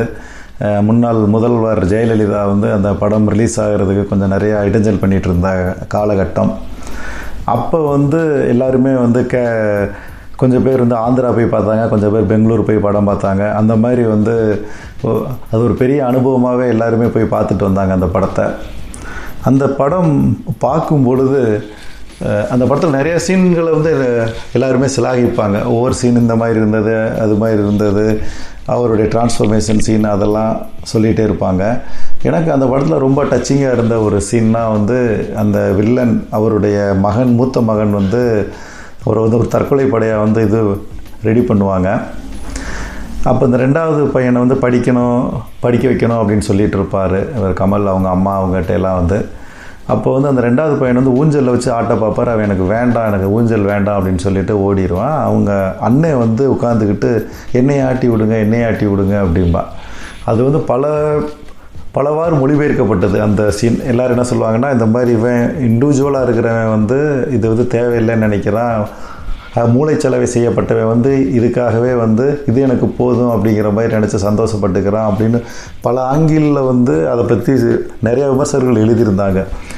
எனக்கு என்ன தோணுச்சுன்னா அந்த அவுட் ஆஃப் த கான்டெக்ட் அந்த ப படத்தை விட்டுட்டு அது வந்து ஒரு மூத்த பையனுடைய வழி மாதிரி எனக்கு வந்து தோணுச்சு. என்னென்னா ஒவ்வொரு ஒவ்வொரு வீட்லேயுமே வந்து ஒரு மூத்த பையன் பிறக்கும்போது அவன் மேலே எல்லா எல்லா பாசமும் இருக்கும். எல்லாருமே வந்து ரொம்ப பிரியத்தோடு இருப்பாங்க. மொதல் பையன் அப்பா அம்மாக்கெலாம் வந்து நம்மளை வந்து அம்மான்னு கூப்பிட வச்சவன் அப்புறம் தாத்தாக்கள் எல்லாருமே வந்து மூத்த பையன் அப்படின்னு சொல்லிட்டு ரொம்ப ஒரு இது பண்ணுவாங்க. ஒரு ரெண்டு மூணு வருஷங்கள்லேயோ இல்லை சில வருடங்கள்லேயோ வந்து ரெண்டாவது பையனோ பொண்ணோ யாராவது வந்துட்டாங்க அப்படின்னு சொன்னாலே இவன் மேலே இருக்கிற இது வந்து அப்படியே கம்ப்ளீட்டாக வந்து குறைஞ்சிடும் அது ரெண்டாவது பையனாயிட்டா இன்னும் நிறைய உளவியல் சிக்கல் வரும் அந்த மூத்த பையனுக்கு. அது வரைக்கும் அவன் வந்து ஒரு தனி ஆளாக அந்த வீட்டு ராஜா மாதிரி இருந்திருப்பான். இந்த இந்த பையனை தூக்கிட்டு பிரசவம் முடிஞ்சு வீட்டுக்கு கொண்டு வரும்போதே ஏன் நீ தள்ளிக்கடா இந்த ரூம்குள்ளே வராதரா இங்கே வந்து இங்கே வராதரா அப்படி இப்படின்னு சொன்ன உடனே அவனுக்கு ஒரு மாதிரி ஆயிரும். என்னடா அது நம்ம இருந்ததை நம்மளே இப்படி இதாகிடுச்சேன்னு சொல்லிட்டு. ஆனால் அந்த ரெண்டாவது பையனுக்கு அந்த மாதிரி இருக்காது. ஆல்ரெடி இன்னொரு ஒரு பையனை வந்து மூத்த பையனை வந்து அவன் வளரும்போது பார்த்துட்டே வளர்றேன். அவனுக்கு அந்த சிக்கல்கள்லாம் அவ்வளோவா வராது. ஆனால் இந்த பையனுக்கு என்ன பிரச்சனை வரும் அப்படின்னு சொன்னால் இவனை எல்லாம் செல்லம் கொஞ்சிருப்பாங்க. அது அவனுக்கு தெரிஞ்சிருக்கவே தெரிஞ்சிருக்காது சின்ன வயசுங்கிறனால. இவன் வந்து இவன் பார்க்கும்போது இந்த ரெண்டாவது பையனுக்கு செல்லம் கொஞ்சிறது வந்து அவனுக்கு ரொம்ப ஒரு இதாக தெரியும். என்னடா அது இவனுக்கு இப்படி கொஞ்சிறாங்களே அப்படின்னு சொல்லிட்டு. ஆனால் ஆக்சுவலாக பார்த்தா அந்த மூத்த பையனுக்கு தான் ரொம்ப இது பண்ணியிருப்பாங்க ஆனால் அது அவனுக்கு தெரிஞ்சிருக்கவே தெரிஞ்சிருக்காது. ஏன்னா இவனையே நேரம் தூக்கி வைக்கிறாங்க இவனவே எல்லாரும் பேசுகிறாங்க அப்படின்னு சொல்லிட்டு அவன் மேலே ஒரு கோபமும் வரும். இவனுக்குமே ஒரு சின்ன வருத்தம் ஒரு மன இது கூட வந்து அந்த மன அழுத்தம் வந்து வரும். அதை வந்து எப்படி டீல் பண்ணுறதுங்கிறது அந் அந்த இண்டிவிஜுவல் கேஸ் டு கேஸ் தான். அந்த அப்பா அம்மா வந்து கரெக்டாக வந்து அவனை பார்த்து இது பண்ணிகிட்டே இருக்கட்டும். இல்லாட்டி அது அவனுக்கு ஒரு வருத்தமாகவே வந்து தேங்கி போயிடும் அதை அதை டீல் பண்ணுறது ஒரு ஒரு கஷ்டமான விஷயந்தான் அது மாதிரி இந்த மூத்த பையங்க எல்லாத்துக்குமே வந்து அந்த ஒரு ஆசை வந்து இருக்கும். நம்மளையும் வந்து ஏன்னா அவன் வந்து பார்க்கல இன்னொருத்தனை கொஞ்சிறத பார்த்துட்டேன். நம்மளும் இந்த மாதிரி பண்ணால் நல்லா இருக்குமே அப்படின்னு சொல்லிட்டு நான் நிறையா இடங்களில் வந்து பார்த்துருக்கேன். அந்த மாதிரி அது பண்ணும்போது எனக்கு இதை பண்ணால் போயிட்டாங்களே எனக்கு இதை செஞ்சால் நல்லா இருக்குமேன்னு சொல்லிட்டு அடிக்கடி கேள்விப்பட்டிருக்கேன். அது மாதிரி தான் வந்து எனக்கு தோணுச்சு. என்னையும் ஆட்டி விடுங்க அப்படின்னு. அதாவது அந்த அந்த படத்தில் அவர் வச்ச கான்டெக்ட் வேறையாக இருக்கலாம். பட் எனக்கு வந்து அந்த அந்த மூத்த பையனின் ஏக்கமாகவே வந்து அந்த சீன் வந்து மனசில் பதிஞ்சது. அந்த படம் அதில் வந்து நல்ல பாடல்கள் நிறையா இருக்குது சங்கர் சான்லாய் அவங்க வந்து இது பண்ணது. அதில் அந்த ஃபஸ்ட்டு வர்ற அந்த அந்த கதக் பாடல் எனக்கு ரொம்ப பிடிக்கும். உன்னை காணாது நான் இல்லைங்கிற பாடல் ரொம்ப பிடிக்கும். அடிக்கடி நான் கேட்பேன். அதில் அந்த உலகுண்ட பெருவாயனவன் அப்படின்னு சொல்லிட்டு அந்த ஒரு வரி வரும். அந்த வரிக்காகவே அடிக்கடி கேட்பேன். ஏன்னா அதாவது கிருஷ்ணரை வந்து சொல்லுவாங்க இல்லையா அவங்க மண்ணு தின்னுக்கிட்டு இருக்கும்போது இல்லை நீ மண் நான் மண்ணு திங்கலை அப்படின்னு பாருங்க. வாயை திறந்து காட்டினே வாயை திறந்து காட்டினா அவரோட வாய்க்குள்ளே வந்து உலகம் இருக்கும். அப்படின்னா அதை வந்து உலகுண்ட பெருவாயன் அந்த உலகத்தை வாய்க்குள்ளே வச்சுருந்த பெருவாயன் அப்படிங்கிற மாதிரியான ஒரு ஒரே ஒரே வார்த்தையில் வந்து அவர் அதை கொண்டாந்துருப்பார். பாடலாசிரியர். அதனால் அந்த பாடல் எனக்கு ரொம்ப பிடிக்கும். அந்த பாடல் இப்போ கேட்கலாம். முதுபெரும் கம்யூனிஸ்ட் தலைவர் திரு சங்கரையா அவர்களை பற்றி பேசும்போது ஒரு விஷயம் வந்து சொல்லுவாங்க தோழர்கள். அவர் வந்து திருப்பூரில் வந்து பல ஆண்டுகளுக்கு முன்னாடி எம்ஜிஆர் வந்து பீக்கில் இருந்த காலங்களில் திருப்பூரில் வந்து ஒரு கூட்டம் நடத்தினாராம். நல்லா பயங்கரமாக வந்து கம்யூனிச சிந்தனைகள் அதெல்லாம் பற்றி பேசிட்டு கம்யூனிசத்தினுடைய தேவை என்ன? அது நம்ம மக்களுக்கு என்னெல்லாம் நல்லது செய்யும்? எல்லாம் வந்து பேசி முடிச்சுட்டு அதுக்கப்புறம் அவங்க மீட்டிங் முடிஞ்ச உடனே எப்பயும் போல் தெரியல கம்யூனிஸ்ட் தலைவர்கள்லாம் ஒரு பெரிய ஃபைவ் ஸ்டார் ஹோட்டல் அதுமாதிரிலாம் தங்க மாட்டாங்க. அவங்களுக்கே வந்து ஒவ்வொரு ஊர்லேயுமே வந்து ஒரு அலுவலகம் இருக்கும். அங்கே தான் போய் ரெஸ்ட் எடுப்பாங்க. அது முடிஞ்சோடனே அடுத்த நாள் பஸ்ஸோ ட்ரெயினோ பிடிச்சி போயிடுவாங்க பக்கத்தில் என்ன ஒரு ஹோட்டல் இருக்கோ அங்கே தான் போய் வந்து சாப்பிட்டுக்குருவாங்க. எனக்கு நெஞ்சு கறி வேணும் அது வேணும் இது வேணும் அந்த மாதிரிலாம் வந்து பெரிய டிமாண்ட்லாம் வைக்க மாட்டாங்க. அந்த மீட்டிங் முடிஞ்ச உடனே பக்கத்தில் ஒரு நடைபாதை கடையில் போய் அவங்க போய் சாப்பிட்றாங்க. அப்போ சாப்பிடும்போது இவங்க பேசிகிட்டே இருக்கும்போது அந்த கடைக்காரர் வந்து கேட்டாராம் நடைபாதை கடைக்காரர் வந்து சொன்னாராம் அந்த மாதிரி நீங்கள் அவர் அந்த மீட்டிங் எல்லாமே கேட்டுட்டு இருந்திருக்காரு அந்த பக்கத்திலே தான் நீங்கள் இதெல்லாம் சொல்கிறீங்க கம்யூனிஸ்ட்டுகளை பற்றிலாம் பேசுகிறீங்க நீங்கள் எம்ஜிஆர் பார்த்தீங்கன்னா ஆயிரத்தி ஒருவனில் ஒரு பெரிய மரக்கட்டையை அவரே வந்து ஒத்தாலாக வந்து தோளில் தூக்கிட்டு போவார். அந்தளவுக்கு திறமையானவங்களாம் கம்யூனிஸ்ட்டில் இருக்கிறாங்களா? அவரை காட்டிலும் பெரிய ஆளுகள்லாம் இருக்கிறாங்களா? அப்படிங்கிற அர்த்தத்தில் வந்து கேட்டாராம். இவங்களுக்கு என்ன பதில் சொல்கிறதுனே தெரியல. அந்த அளவுக்கு வந்து எம்ஜிஆருடைய சாகசங்கள் வந்து மக்கள் மனதில் வந்து பதிஞ்சிருக்கு. அதுக்கு மேலே என்ன வேணும்? இந்த சாகசம் பண்ணுறது தான் நமக்கு தலைவராக வரணும் அப்படிங்கிற மாதிரியான ஒரு எண்ணம் இவங்க எவ்வளவோ பேசியுமே வந்து அவரை வந்து அவங்கள வந்து கன்வின்ஸ் பண்ண வைக்க முடியலை அப்படின்னு வந்து சொல்லுவாங்க. இந்த அளவுக்கு வந்து அவர் மக்கள் மனதில் அப்போது அப்போது பதிஞ்சிருக்கிறாரு அப்படின்னு சொல்லி இந்த உதாரணத்தை வச்சு சொல்லுவாங்க. எனக்கு கத்தி படம் பார்க்கும்போது இந்த இதுதான் ஞாபகம் வந்தது. அந்த படத்தில் பார்த்தீங்கன்னா ஒரு கம்யூனிசம்லாம் பேசுகிற ஒருத்தர் வந்து ஒரு நல்ல விஷயத்துக்காக வந்து போராடுறாரு. எவ்வளவோ போராட்டங்கள்லாம் நடத்துகிறாங்க அறவழியில் நடத்துகிறாங்க தன்னோட உயிரை கொடுத்து கூட வந்து செய்தியாக்கி எதை சாதிக்கணும்னு நினைக்கிறாங்க. ஆனால் அதை விட ஒரு எம்ஜிஆர் வழி அப்படின்னு சொல்கிற மாதிரி ஒரு ஒரு ஒரு ஃபோர்ஸான ஒருத்தர் இன்னொரு விஜய் இந்த கம்யூனிச விஜய் தாண்டி இன்னொரு விஜய் வந்து கிட்டத்தட்ட எம்ஜிஆர் வழியில் போய் தான் ஜெயிக்கிற மாதிரி தான் இருக்கும். ஒரு போராட்டம் நடத்துவாங்க அந்த வீராணம் குழாய் அதுக்குள்ளே இருந்துக்கிட்டு ஆனால் அதுக்கு முன்னாடி அந்த வில்லன்களை விரட்டுறது இது பண்ணுறது இந்த போராட்டத்தை கொண்டு வர்றதுக்கு ஒரு ஃபுல்லாக எம்ஜிஆர் வழியிலே தான் வந்து வந்து போயிருப்பாங்க. அப்போ தான் அப்போ வந்து வெறும் கம்யூனிசம் வந்து இந்த நாட்டில் வந்து போராடி ஜெயிக்க முடியாது. கூட வந்து எம்ஜிஆர் மாதிரி ஒரு ஆளும் ஒரு இது வந்து தேவை போல இருக்குது அப்படிங்கிற கருத்தை சொல்கிற மாதிரி இருக்கும் அந்த படம் வந்து. அது ஒரு என்ன சொல்கிறது அது ஒரு குழந்தைத்தனமானது தான் நான் சொல்கிறது எனக்கு என்னென்னா அதாவது ஒரு போராட்டம் இது இப்படி நடத்துகிறவங்க ஒரு ஹீரோ அந்த போராட்டத்தை நல்வழியிலே கொண்டு போய் ஜெயிச்சாரு அப்படிங்கிறத ஃபுல்லாக ஃபோக்கஸ் பண்ணாமல் அவருடைய புஜபல பராக்கிரமத்தினால தான் அந்த பிரச்சனை வந்து தீர்ந்தது அப்படின்னு சொல்லும் பொழுது அது கொஞ்சம் நீர்த்து போயிடுற மாதிரி இருக்குது முழுக்க முழுக்க வந்து ஒரு அப்பாவை கொண்டவனை பழி வாங்குறது ஒரு கொள்ளக்கூட்டத்தை பிடிக்கிறது போலீஸாக இருந்து இது பண்ணுறது அதுக்கு எல்லாத்துக்குமே வந்து புஜபல பராக்கிரமம் வந்து தேவை. அதன் மூலமாக அவங்க ஜெயிக்கும்போது யார் எந்த கேள்வியும் கேட்க போகிறதில்ல ஒரு நியாயமான ஒரு போராட்டம் அத்தனை நியாயங்களும் இருக்கிற ஒரு போராட்டம். அதுக்காக ஏராளமான பேர் வந்து போராடுறாங்க. ஆனால் அவங்ககிட்ட வந்து ஒரு புஜபல பராக்கிரமம் இல்லை ஒரு வீரன் இல்லை அப்படிங்கிறனால அந்த போராட்டம் வந்து நீர்த்து போகுது. அவனை அடித்து போட்டுறாங்க இது போட்டுறாங்க. ஆனால் ஒரு வீரன் வந்து தான் அந்த போராட்டத்தை வந்து ஜெயிக்க வைக்க முடியுது அப்படிங்கிற கருத்து வந்து கொஞ்சம் ஏற்றுக்கொள்ள முடியாமல் தான் இருக்குது ஏன்னா அந்த மாதிரியான கருத்துக்கள் வந்துகிட்டே இருந்தேன்னா அப்போ நீ என்ன தான் போராட்டம் பண்ணாலும் இது பண்ணாலும் உனக்கு வந்து நீ ஜெயிக்க முடியாது. அதுக்கு வந்து இன்னொரு ஒரு தனித்திறமை வேணும் அப்படிங்கிறது. திரும்ப அந்த எம்ஜிஆர் ஃபார்முலா தான் அந்த இடத்துல வந்து அப்ளை ஆகிற மாதிரி தோணுது. பட் படமாக ரொம்ப நல்ல பிடிச்ச படம். இது மட்டும் இன்னும் கொஞ்சம் அவங்க வந்து இவருடைய வீரம் இதுவுமே இல்லாமல் அந்த இதுலேயே வந்து நல்லா வெற்றி கண்ட மாதிரி இருந்திருந்தால் இன்னும் கொஞ்சம் ரொம்ப ஒரு ஒரு கிளாசிக்காகவே இருந்திருக்கக்கூடிய படம் அது. இந்த படத்தில் வந்து பக்கம் வந்து முத்தங்கள் தா என்ற பாடல் கேட்கலாம். ஆயிரத்தி தொள்ளாயிரத்தி தொண்ணூத்தஞ்சு தொண்ணூற்றி ஆறுகளில் வந்து திருவொற்றியூர் ஏரியா ஃபுல்லாகவே வந்து கவர் பண்ணுற மாதிரி ஒரு ஒரு வேலையில் நான் இருந்தேன். சென்னை சென்ட்ரல்லேருந்து அந்த திருவெற்றியூர் வரைக்கும் எல்லா பக்கமே சுற்றிக்கிட்டே தான் இருப்போம். எங்களுடைய வேலை ஒரு ஒரு பம்ப் கம்பெனியில் வந்து ஒர்க் பண்ணேன். அதோடைய சர்வீஸ் அந்த மாதிரி எல்லாம் பார்த்துக்கிட்டு சுற்றிக்கிட்டு இருப்போம் அந்த ஏரியாவில் அப்போது பார்க்கும்போது நம்ம இந்த மெட்ராஸ் படத்தில் ஒரு ஒரு பெரிய பெயிண்டிங் வரைஞ்சிருப்பாங்க. அந்த செவுத்தில். அதுதான் வந்து அந்த படத்துக்கு ஒரு பேஸாக வந்து இருக்கும். அந்த ஒருத்தருடைய படம். அதே போல் ஒரு படத்தை வந்து நான் பார்த்துருக்கேன். அதே போலனா அவர் வயதானவர் இல்லை ஒரு சின்ன பையன். நம்ம துள்ளுவதோ இளமை காலத்து தனுஷ் மாதிரி இருக்கிற ஒரு பையன். அந்த ஷூ அப்படி ஃபுல் அதாவது அந்த ஒரு கிட்டத்தட்ட அது ஒரு மூணு மாடி குடியிருப்போம் என்னவோ அவ்வளோ பெரிய செவரு.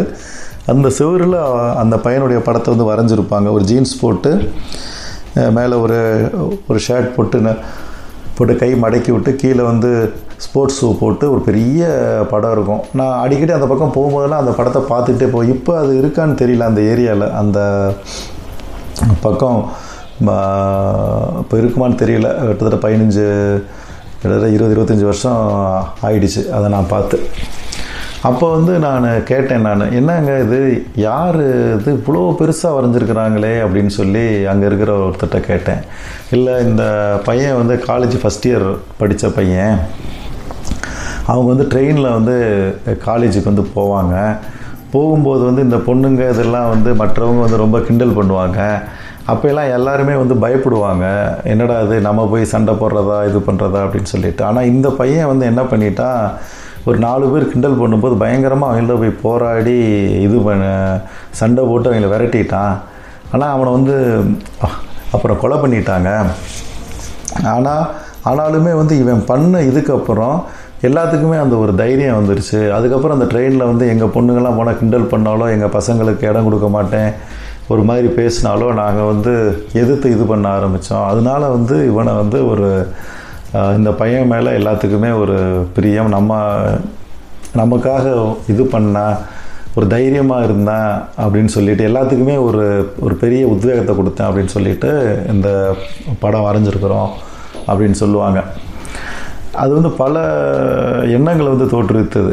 என்னடா இப்படி இருக்குது நம்ம உலகம் ஒரு பக்கம் எங்கேயோ போயிட்டு இருந்தாலும் திரும்ப வந்து வந்து இழுத்து இது பண்ணுற மாதிரி இன்னுமே இந்த மாதிரி சம்பவங்களும் நடந்துக்கிட்டு இருக்கு. அப்படின்னு சொல்லிட்டு ஒரு வருத்தம்.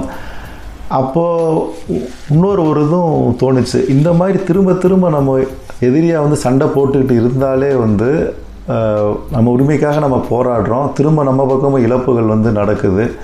இப்படி வந்து போயிட்டு இருந்ததுன்னா இதுக்கு வந்து என்ன ஒரு முடிவு இருக்குது திரும்ப திரும்ப பகை இதெல்லாமே தானே வரும் அப்படின்னு சொல்லிட்டு. ஒரே தீர்வு வந்து என்னென்னா எல்லா சமூகங்களுமே வந்து கல்வி பொருளாதாரத்தில் வந்து முன்னேறி அடுத்தவங்களை எதிர்பார்க்காத நிலை வந்துட்டாலே வந்து ஓரளவுக்கு வந்து சால்வ் ஆயிரும் அப்படிங்கிறது. இதை தான் வந்து திராவிட அரசியலுமே வந்து செய்கிறது அதுதான். எல்லாருக்குமே வந்து கல்வியில் வந்து அவங்களுக்கு இது கொடுக்குற இடஒதுக்கீடு கொடுத்து கொண்டு வர செய்கிறது அந்த பொருளாதார ரீதியாக வந்து அவங்களுக்கான ஸ்காலர்ஷிப் கொடுக்கறது. ஏன்னா ஒரு சமூகம் வந்து வளரணும் அப்படின்னா பொருளாதாரத்தில் வளர்ந்தால் தான் அது வந்து நி நிற்குமே தவிர வேறு எந்த இதில் படி வளர்ந்தாலுமே வந்து திரும்ப அவங்க அடிமை நிலைக்கு தான் வந்து போகிற மாதிரி இருக்கும். எப்போ வந்து ஒரு சமுதாயம் வந்து பொருளாதார ரீதியாக நல்லா ஸ்ட்ராங் ஆயிடுச்சுன்னா அதுக்கப்புறம் வந்து அவங்ககிட்ட வந்து எல்லாருமே மரியாதையாக தான் நடந்துக்க பார்ப்பாங்க. திரும்ப வந்து அவங்களுக்குன்னு ஒரு இது வந்துடும் திரும்ப வந்து கீழே போக வேண்டியிருக்காது. ஒரு தடவை வந்து பொருளாதார தண்ணீரை அடைஞ்சிட்டாலே அதை விட்டு கீழே இறங்கவும் மனசு வராமல் உழைப்பு எல்லாமே வந்து இருக்கும். புத்திசாலித்தனமான உழைப்பு வந்துடும் எல்லாமே வந்து பண்ண ஆரம்பிச்சிருவாங்க. இதை வந்து இதை தான் வந்து கல்வி இதெல்லாம் கொடுக்குற இது. கொடுக்கறதுக்கான கல்வி பொருளாதார சலுகைகள் கொடுக்கறதுக்கான காரணம். இதை வந்து பார்த்திங்கன்னா மெட்ராஸ் படமும் வந்து இதே விஷயத்தை தான் வந்து டீல் பண்ணும்.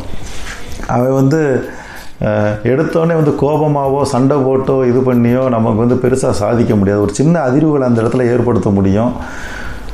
மாநிலம் முழுக்க அல்லது நான் இந்தியா முழுக்கவே வந்து அதை வந்து நம்ம அப்ளிப்மெண்ட் பண்ணணும் அப்படின்னா வந்து கல்வி தான் வந்து ரொம்ப முக்கியம். இதை வந்து கடைசி சீனாக வந்து வச்சுருப்பாங்க. நீங்கள் வந்து டெவலப் ஆகி வருவாங்க.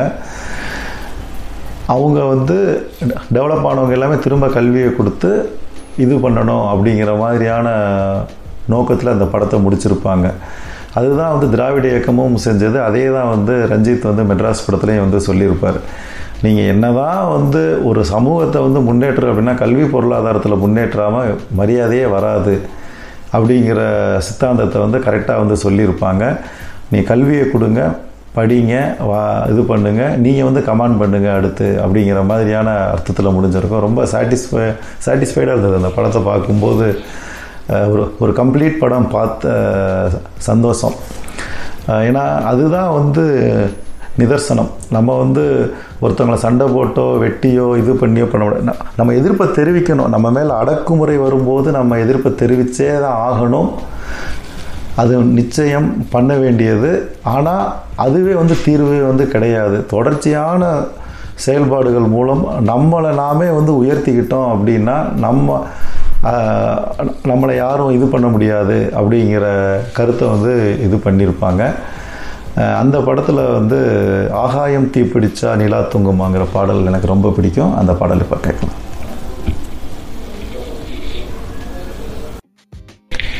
ஜிகிர்தண்டா திரைப்படம் பற்றிய அறிவிப்பு வெளிவந்த உடனேயே ஒரு பெரிய எதிர்பார்ப்பு எல்லாத்துக்குமே. ஏன்னா அந்த படத்தின் இயக்குனர் கார்த்திக் சுப்புராஜின் முதல் படம் பிட்ஸா வந்து பெரிய ஹிட்டு. எல்லாருக்குமே பிடிச்சிருந்தது. யாருக்குமே அந்த படத்தை பற்றிய கம்ப்ளைண்ட் இல்லை அப்படிங்கிற மாதிரி எல்லாரும் போய் விரும்பி பார்த்தாங்க. அந்த படம் தமிழ்நாட்டுக்கு வந்து ஒரு புதிய ட்ரெண்டையுமே வந்து கொண்டு வந்துச்சு. அதனுடைய தயாரிப்பாளர் சி வி குமார் அவங்க கொண்டு வந்த ட்ரெண்டு அதாவது ஒன்று ஒன்றரை கோடிக்குள்ளே வந்து ஒரு படத்தை வந்து எடுத்துருங்க. ஆனால் நல்ல கதை நல்ல கதை அம்சத்தோட கொஞ்சம் வித்தியாசமான கதை இருக்கணும். நல்ல கதைங்கிறதுக்காக திரும்ப பழைய ஒரு நல்ல கதையை எடுக்காமல் ஒரு வித்தியாசமான நல்ல கதையை வச்சு ஒரு படம் எடுத்துருங்க. எடுத்த பின்னாடி அந்த படத்தின் தயாரிப்பு செலவை விட சற்று அதிகமான தொகை அதாவது இப்போ ஒன்றரை கோடிக்கு படம் எடுத்தால் ஒரு ரெண்டு கோடிக்காவது நல்ல விளம்பரம் பண்ணிங்கன்னா நல்ல எல்லா மீடியாலையும் போய் விளம்பரம் பண்ணிங்கன்னா உங்களுக்கு வந்து ஆடியன்ஸ் வந்து வந்துடுவாங்க கொஞ்சம் படம் நல்லா இருக்குது அப்படின்னாலே அது பிக்கப் ஆகி ஓடிரும். அப்படிங்கிற ஒரு கான்செப்டை வந்து அந்த படத்தில் வந்து நல்லா ஒர்க் அவுட் ஆகிருந்துச்சு அதுக்கப்புறம் நிறையா படம் அந்த மாதிரி சிவி குமாருமே நிறையா படங்கள் அப்படி பண்ணார். இன்னும் சில தயாரிப்பாளர்களும் அப்படி பண்ணாங்க. ஒரு வித்தியாசமான கதை எடுத்துக்கிருவோம். ஒரு ஒன்று ஒன்றரை கோடியில் முடிச்சுட்டு ரெண்டு கோடி ரூபாய்க்கு நல்ல டிவி யூடியூப் எல்லா பக்கம் போய் விளம்பரப்படுத்தினோம்னா நமக்கு வந்து நல்லா இதாகிடும் அப்படின்னு சொல்லிட்டு அந் அந் அதுக்கப்புறம் அந்த பிட்ஸா வந்து ரெண்டு மூணு வருஷத்துக்கு அந்த ட்ரெண்ட் இருந்துச்சு. நிறைய பேர் அந்த மாதிரி வந்து போனாங்க. ஸோ அதனால் இந்த படத்தை எல்லாருமே போய் பார்க்குற அளவுக்கு ஒரு பெரிய பெரிய ரீச் கிடச்சிது பிட்ஸாவுக்கு அவருடைய படம் அப்படின்ன உடனேயே ஒரு இது இன்னொன்று ஜிகிர்தண்டா வந்து மதுரையினுடைய தேசிய பானம் மாதிரி. அப்போது அந்த இன்னொன்று என்ன சொன்னாங்கன்னா இந்த படத்துக்காக வந்து மதுரையில் இருந்த பழமை வாய்ந்த வீடுகள் எல்லாம் ஷூட்டிங் எடுக்கணும் அப்படிங்கிற மாதிரி சில ஸ்டில்ஸ்லாம் போட்டிருந்தாங்க. அப்போ இன்னும் ஆர்வமாக ஓ என் என்ன பேக் ட்ராப்பு எந்த மாதிரி கொண்டு போக போகிறாங்க அப்படின்னு சொல்லிட்டு. ஆனால் படம் நம்ம எதிர்பார்த்ததை எதிர்பார்த்த கதை அந்த மாதிரி இல்லாமல் அந்த வீடுகள் அந்த மாதிரி இல்லாமல் ஒரு ஒரு கேங்ஸ்டர் அவரை சந்திக்க வர்ற ஒரு இயக்குனர் அப்படின்னு ஒரு மாதிரியாக வந்து போச்சு. நல்லா எல்லாருமே ரசித்த படம் அது. ரசிக்கிற மாதிரியான காட்சிகள் தொடர்ச்சியாக வந்துக்கிட்டே இருக்கும். அதில் மதுரையோட ஃப்ளேவரும் நிறையா இருக்கும். மதுரையோடைய ஆவணப்படுத்த அதுக்கு முன்னாடி வரைக்கும் ஆவணப்படுத்தாத ஒரு ஃப்ளேவர் அப்படின்னா வந்து அந்த அந்த வடை கடைகள். அந்த எண்பு ஐம்பது பைசா ஒரு ரூபாய்க்கு எல்லாமே வந்து வடைகள் வந்து விதவிதமாக கிடைக்கும். அந்த கேரக்ட் அந்த மாதிரி வடை சுட்டு தர்றதுங்கிறது ஒரு ஒரு ட்ரெடிஷ்னலாகவே இருக்கும் அந்த பக்கம். அதை வந்து அவ்வளோவா நிறையா படங்களில் வந்ததில்லை. ஏன்னா இந்த மதுரை தூங்கா நகரம்னு சொல்கிறாங்க இல்லையா? அப்போ பன்னெண்டு அந்த அந்த பூ வரும். நைட் சாயங்காலம் போல் தான் வந்து பூவெல்லாம் வந்து எடுப்பாங்க சுற்றி இருக்கிற கிராமங்களில். ஏன்னா வெயில் நேரத்தில் பூ பறிக்க மாட்டாங்க. அந்த சாயங்காலம் போல் வந்து பூ பறிச்சுட்டு கொண்டு வருவாங்க. அப்போ இரவு முழுவதும் அந்த அந்த வியாபாரம் இருக்கும். அதே போல் வந்து அந்த காய்கறிகள்லாம் எடுத்து முடித்தவங்க நைட்டு வந்து காய்கறிகள் பழங்கள் எல்லாமே வந்து பக்கத்து கிராமங்கள் வந்து சேர வந்து இரவாயிரம் இரவு பூரா கடைகள் இருக்கும். அந்த கடைகள் இருந்தாலே வந்து அவங்களுக்கு அந்த அந்த வண்டி தள்ளிட்டு போகிறவங்க லோடு மேன் இவங்க எல்லாமே சாப்பிட்றதுக்கு வந்து சின்ன சின்ன கடைகள் இருக்கும். இட்லி கடைகள் இதெல்லாம் வந்து இருக்கும். அதில் தான் வந்து அதனால தான் வந்து தூங்கா நகரம்னே சொல்கிறது பொதுவாக வந்து தூங்கா நகரம்னா வழக்கமான மதுரைக்காரவங்க எல்லாருமே வந்து நைட்டு ஒரு சீரியலை பார்த்துட்டு தூங்கிடுவாங்க அதுக்கு முன்னாடினா ஒரு சினிமாவை பார்த்துட்டு தூங்கிடுவாங்க இப்போ ஏன் தூங்கா நகரம் அப்படின்னா வெளியூர்கள்லேருந்து உள்ளே வந்துக்கிட்டே இருப்பாங்க. அந்த வியாபாரிகள் எல்லாமே விடிய விடிய வந்து அந்த இது பண்ணிவிட்டு திரும்ப காலையில் ஏன்னா இப்போ வந்து பூ வந்து சாயங்காலம் வரும். இட இடம் போட்டு எல்லாமே முடித்து எல்லா ஊருக்கும் திரும்ப நைட்டோட நைட்டும் அனுப்புனா தான் காலையில் அங்கே போய் பூ விற்க முடியும் அப்படிங்கிறதுனால அது மாதிரி வந்து ஃபுல்லாக முடிச்சிருப்பாங்க அதே போல் காய்கறி பழங்கள் எல்லாத்துக்குமே அதே தான் ஸோ இதனால தான் வந்து தூங்கா நகரம். அந்த தூங்கா நகரம் வந்து ராத்திரி வந்து எல்லாருமே தூங்காமல் இந்த லோடு மேனுங்களாம் வேலை பார்க்குறது சாப்பாடு இது எல்லாமே இந்த சின்ன சின்ன கடைகள் இருக்கும். அதில் வந்து இந்த இந்த வடக்கடைகள்லேயே வந்து தனியாக இருக்கும். வடை ஐம்பது பைசா ஒரு ரூபாய்க்கு திடீர்னு என்ன பண்ணுவாங்கன்னா ஒரு ஒரு மணி போல் கூட வந்து ஒரு நாலு வடையை சாப்பிட்டு ஒரு டீ குடிப்பாங்க. ஏன்னா இப்போல்லாம் அந்த வடக்கடைகள் குறைஞ்சிருச்சு. முன்னே அந்த மாதிரி இருந்தது. விடிய விடிய வந்து அந்த இனிப்பு சிஎம்லாம் கூட சுட்டுக்கிட்டு இருப்பாங்க. காலையில் நாலு மணிக்கு சிஎம் சுட ஆரம்பிப்பாங்க அந்த மாதிரி. ஸோ இந்த மாதிரி இருந்த இது வந்து பார்த்திங்கன்னா அப்பிகா கேரக்டர் வந்து அந்த அந்த வடை இதெல்லாம் சுடுற ஒரு கேரக்டரை வந்து காட்டியிருப்பாங்க. அந்த ஒரு பாட்டுலேயுமே வந்து பார்த்திங்கன்னா அந்த பாண்டி நாட்டு கொடியின் மேலே அந்த ஒரு பாட்டு அதுலேயுமே வந்து ஒரு கிணத்துக்குள்ளே வச்சு எல்லாருமே வந்து ட்ரிங்க்ஸ் எல்லாம் குடிச்சிட்டு இது பண்ணும்போது அவங்களுக்கு வந்து சுட சுட வடை சுட்டு தர்ற மாதிரியான ஒரு சீனுமே வந்து வச்சுருப்பாங்க. ரொம்ப ரிலேட் பண்ணிக்கக்கூடிய சீன் மதுரைக்காரவங்களுக்கு அதெல்லாம் வந்து. அந்த படத்துலேருந்து ஒரு பாடல் அந்த பாண்டி நாட்டு கொடியின் மேலே அதை கேட்கலாம். ஏன்டா கரெக்டாக பேசு. முன்னர் கோடம்பாக்கத்தில் ஒரு விஷயம் சொல்லுவாங்க. நடிகனாகிறது கூட ஈஸி. ஏதாவது ஒரு இயக்குனர் கண்ணில் பட்டு அவருக்கு தேவை அப்படின்னா அவருக்கு அவர் எதிர்பார்க்கிற உ- உடல் அமைப்பு ஸ்கெட்சில் நம்ம இருந்தோம்னா நமக்கு வந்து செலக்ட் ஆகிக்கிடுவோம் ஆனால் இயக்குனராக வாய்ப்பு கிடைக்கிறது வந்து ரொம்ப ரொம்ப கஷ்டம். ஏன்னா ஒருத்தர் வந்து உதவி இயக்குனராக இருந்து அவர்கிட்ட நல்ல பேர் வாங்கி அந்த சர்க்கிள் எல்லாத்துக்கும் தெரிஞ்சு ஒரு கதை ரெடி பண்ணி அப்புறம் ஒரு ப்ரொடியூசர்கிட்ட சொல்லி ஓகே வாங்கி அவர் வந்து வரணும். ஏன்னா ஒரு ப்ரொடியூசர் அப்படிங்கிறவர் ஒரு குறிப்பிட்ட அளவு பணம் வச்சுருக்கிறவர் தான் ப்ரொடியூசராக வந்து இருப்பார். அந்தளவு பணம் வச்சுருக்கிறாருன்னா கொஞ்சமாவது வந்து கொஞ்சம் கூரோடு இருப்பார். அவர் வந்து ஒரு கதை சொல்லி ஏமாற்றணும் இந்த மாதிரி படம் எடுத்தால் ஓடும் அப்படிங்கிற மாதிரி கன்வின்ஸ் பண்ண தெரியணும்.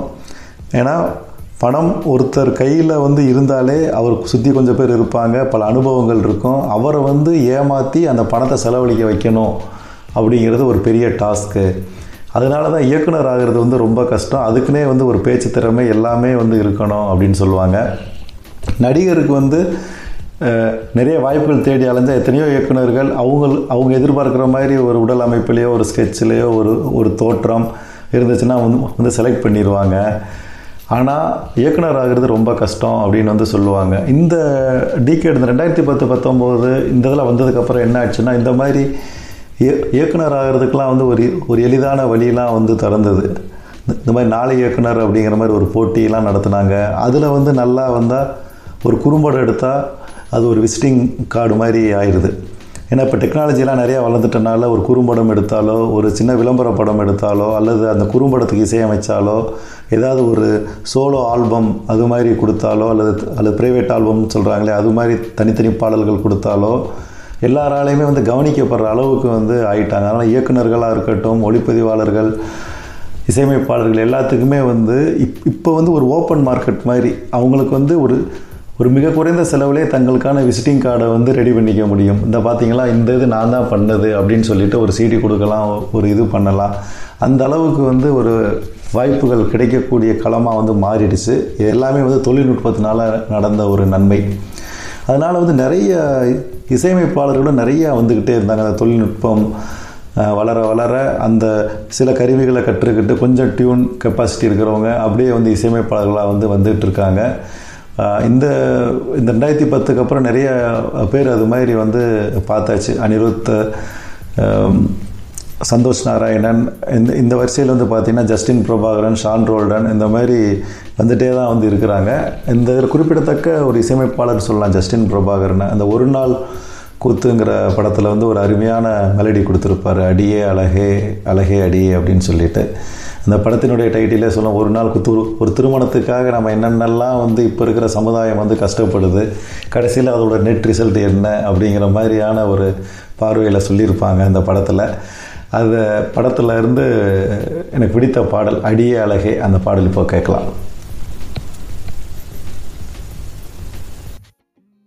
இப்போ என்ன ட்ரெண்ட் இருக்குது அந்த ட்ரெண்டோடு தான் நம்ம ஒட்டி போகிறோமா அப்படின்னு நம்மள பார்த்துக்கிறதே வந்து ஒரு பெரிய விஷயமா இருக்குது இந்த காலங்களில். ஏன்னா அந்த- அந்த அளவுக்கு ட்ரெண்ட் வந்து மாறிக்கிட்டே இருக்குது அந்த ட்ரெண்டோடு நம்ம பயணிக்கிறது ஒரு பெரிய சவாலாகவே இருந்துட்டு வருது. மன்மதன் படம் ரிலீஸ் ஆகியிருந்தப்போ நானும் என்னுடைய சீனியர் ஒருத்தரும் அந்த படத்துக்கு போயிருந்தோம். அந்த படம் அந்த படத்தில் சந்தானம் ஒரு சீனில் வந்து வந்த உடனே பயங்கரமான கைதட்டு. எல்லாருமே கை தட்டுறாங்க தேட்டரில் உடனே அவர் கேட்டார் யார் அவன் எதுக்குடா உனக்கு இவ்வளோ கை தட்டு தட்டுறாங்க? அப்படின்னு சொல்லிட்டு நான் சொன்னேன் இவர் வந்து சந்தானம் அப்படின்னு சொல்லிட்டு விஜய் டிவியில் வந்து லொல்லு சபான்னு ஒரு நிகழ்ச்சி நடக்குது. அதில் வந்து இவர் நடிக்கிறாரு. நல்ல நல்ல டைமிங்காக காமெடி பண்ணுவார் அப்படின்னு சொன்னோன்னே. அப்படியா நான் பார்த்ததே இல்லைடா. என்னடா இது? நாம் இவ்வளோ தூரம் நம்ம எல்லா படமும் பார்த்து போவோம் வருவோம். இப்போ திடீர்னு ஒருத்தன் வர்றேன் எல்லாரும் கை தட்டுறாங்க. நமக்கு யாருன்னே அவனை தெரியலையே அப்படின்னு சொல்லி அவர் உடனே கேட்டார். அப்போ தான் சொன்னேன் இந்த மாதிரி நீங்கள் உங்களுக்கு வயசாயிடுச்சு சீனியர் நீங்கள் வந்து இப்போ டிவி எல்லா பக்கமே போகிறது இல்லைடா. நானும் சினிமாவுக்கெலாம் போகிறேன் டிவி கிடச்சதெல்லாம் பார்க்குறேன் ஆனால் இந்த ஒரு இதை மிஸ் பண்ணியிருக்கிறேன் எனக்கு தெரியவே இல்லை அப்படின்னு சொல்லி சொன்னார். எனக்கு அதுக்கடுத்து சில வருடங்கள் கழித்து எனக்கு அதே ஒரு எனக்கு அதே போல் நடந்தது. மீசைய முறுக்கு அப்படின்னு ஒரு படம் வந்திருந்தது. ஹிப்ஹாப் தமிழா வந்து இயக்கியிருந்தார் சுந்தர் சி தயாரிப்பில். அந்த படம் வந்து பார்க்கும்போது அந்த படத்தில் வந்து ஒருத்தவங்களாக வர்றாங்க எல்லோரும் கைதட்டுறாங்க இவனான்னு சிரிக்கிறாங்க. எனக்கு அதில் யாரையுமே தெரியல. எனக்கு ஹிப்காப் தமிழா மட்டும்தான் தெரியுது. மற்ற யாரையுமே தெரியலை. அப்போ வந்து நான் கேட்குறேன் யார் இவன் இவெல்லாம் இவங்க எல்லாருமே யூடியூப் ஸ்டார்ஸு இவங்க யூடியூப்ல எல்லாம் வந்து இது பண்ணுறவங்க அப்படின்னு சொல்லிட்டு. அடப்பாவி நம்ம வந்து சோசியல் மீடியா பக்கமும் தலை காமிச்சிக்கிட்டு இருக்கிறோம் தேட்டர் பக்கமும் தலை காமிக்கிறோம் ஊர் பூரா சுற்றிக்கிட்டு இருக்கிறோம். ஆனாலும் இப்படி ஒரு நமக்கு தெரியாமலே ஒரு ட்ரெண்டு வந்து இதாகி அதில் இவ்வளோ பேர் சினிமாவுக்கு வந்திருக்கிறாங்களே அப்படின்னு ஆச்சரியமாக இருந்தது. அதுக்கப்புறம் தான் வந்து கேட்டால் இவன் இவன் பேர் இது இவன் பேர் இது அப்படிங்கிறாங்க எல்லாரும். நமக்கு அப்படியே தெரியல. அப்படியே ஒரு அவுட் ஆஃப் அவுட் ஆஃப் ஃபோக்கஸில் இருந்த மாதிரி இருக்குது அந்த ஏரியாவே வந்து. அதான் நினச்சிக்கிட்டேன். வயசாக வயசாக வந்து ஒரு ஏதாவது நாம் வந்து ஒரு ஒரு ட்ரெண்டை வந்து வந்து மிஸ் பண்ணிக்கிட்டே தான் இருப்போம். இது வந்து சாதாரணம் தான் எல்லாருக்கும் நடக்கிறது தான் அப்படின்னு சொல்லிட்டு இன்னுமே வந்து அந்த யூடியூப் ட்ரெண்டை வந்து போய் போய் பிக்கப் பண்ணவே முடியலை. அடுத்தடுத்து வந்து யாராவது வந்துகிட்டே இருக்கிறாங்க இது பண்ணிகிட்டே இருக்கிறாங்க.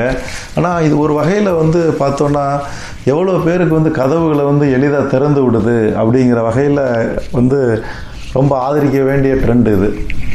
ஏன்னா முன்னாடிலாம் வந்து சினிமாக்குள்ளே நுழையிறதுங்கிறதுக்கு வந்து ஏகப்பட்ட சவால்கள் இருக்கும். ஏகப்பட்ட கோட்டை மாதிரி இருக்கும். அந்த கோட்டை கதவை திறந்துட்டு போகிறது இப்போல்லாம் வந்து பார்த்திங்கன்னா அந்த அளவுக்கு வந்து இல்லை. நம்ம வந்து டிவி சீரியல் மூலமாக உள்ளே வந்துடுறாங்க. ரியாலிட்டி ஷோ நடத்துறது மூலமாக உள்ளே வந்துடுறாங்க. அதுபோக இப்போ யூடியூப் சேனல்ஸ் மூலமாக வந்து நிறைய பேர் உள்ளே வந்துடுறாங்க. டிக்டாக் மூலமே கூட உள்ளே வந்துடுறாங்க. இது ஒரு நல்ல அதாவது கலைத்துறைக்கு இந்த மெயின் ஸ்ட்ரீம் உள்ளே போகிறதுக்கு இப்போ ஏகப்பட்ட வாசல்கள் இருக்குது ஆனால் என்னென்னா ஒரு இயல்பாக வந்து ஒரு வேலையை பார்க்குற ஒரு குடும்பத் தலைவர் முப்பத்தஞ்சு வயசுக்கு மேலே ஆயிட்டாலே வந்து நிறைய இதை வந்து மிஸ் பண்ண வேண்டியிருக்கு. இந்த இந்த ட்ரெண்டோட வந்து யாராலையுமே ஒட்டி வந்து போக முடியல. அந்தளவுக்கு ட்ரெண்டோட ஒட்டி அதுக்குள்ளேயே ஃபுல்லாக பூந்து இருந்தாங்கன்னா அவங்களோட பர்சனல் வாழ்க்கை வந்து தொலைச்சிற மாதிரி ஆகிடுது அதனால் இது வந்து ஒரு ட்ரிக்கியான சுச்சுவேஷன் தான். எதை எதெல்லாம் நம்ம வந்து கவனிக்கிறது எதை எதெல்லாம் வந்து நம்ம வந்து ஃபாலோ பண்ணுறது எதோட ட்ராவல் பண்ணுறது அப்படிங்கிறது வந்து ஒவ்வொருத்தரும் அவங்க டைமில் எடுக்க வேண்டிய ஒரு முக்கிய முடிவாயிருது. எனக்கு இந்த படம் உண்மையிலே ரொம்ப ஆச்சரியம். எப்படி வந்து சுந்தர் சி வந்து இவரை வந்து புக் பண்ணார்? எப்படி இந்த மாதிரி ஒரு படத்தை எடுத்து ஆரம்பித்தாங்க அது எப்படி இவ்வளோ தூரத்துக்கு ரீச் ஆச்சுன்னு அப்புறம் தான் சொல்கிறாங்க இது வந்து யூடியூப் இதிலே இருந்தனால அவன் தொடர்ந்து வந்து அதில் விளம்பரங்கள் அது இதுன்னு சொல்லிட்டு நிறையா இது பண்ணிகிட்டு இருந்தாங்க. காலேஜ் காலேஜாக போய் பேசினாங்க. இது பண்ணாங்க. அப்படியே ஒரு ட்ரெண்டை வந்து கொண்டு வந்துட்டாங்க அப்படின்னு சொல்லிட்டு. அது அதாவது அவ்வளோ வேலைகள் நடந்திருக்கு. அவ்வளோ வேலைகள் நடந்து இத்தனைக்கு நான் டெய்லி வந்து இன்டர்நெட்டுக்கு வர்றேன். ஒரு மணி நேரம் ரெண்டு மணி நேரத்துக்கு மேலே இருக்கிறேன். இவ்வளோ வேலைகள் நடக்கிறதே வந்து தெரியாமலே இருந்திருக்கு. தெரியாமல் அப்போனா எந்த அளவுக்கு வந்து சமூக வலைத்தளங்கள் வந்து அளவில் பெருசாக இருக்குது அப்படிங்கிறது இதுலேருந்து தெரிஞ்சுக்கலாம். முன்னாடிலாம் வந்து ஒரு மணி நேரம் ரெண்டு மணி நேரம் வந்தாலும் என்னென்ன நடக்குதுங்கிறது தெரிஞ்சுக்கலாம். இப்போ இருபத்தி நாலு மணி நேரமுமே இப்போ எல்லாத்தையுமே தேடினாலுமே நமக்கு தெரியாமல் நிறைய விஷயங்கள் வந்து நடந்துக்கிட்டு இருக்குது அந்த அளவுக்கு வந்து அதோடய சைஸ் வந்து ரொம்ப பெருசாக இருக்குது அப்படின்னு தெரிஞ்சது. இப்பயுமே நிறையா தான் வந்து ஃபாலோ பண்ணவே முடியலை. நமக்கு பிடித்த ஒரு வயசுக்கு மேலே நமக்கு பிடித்ததை மட்டுமே ஃபாலோ பண்ணுற மாதிரி. இந்த படம் வந்து கொஞ்சம் கொஞ்சம் என்கேஜிங்காக இருந்தது பார்க்கும்போது அதில் ஒரு பாட்டு வந்து அடியே சக்கரை கட்டி அப்படிங்கிற பாடலை இப்போ கேட்கலாம்.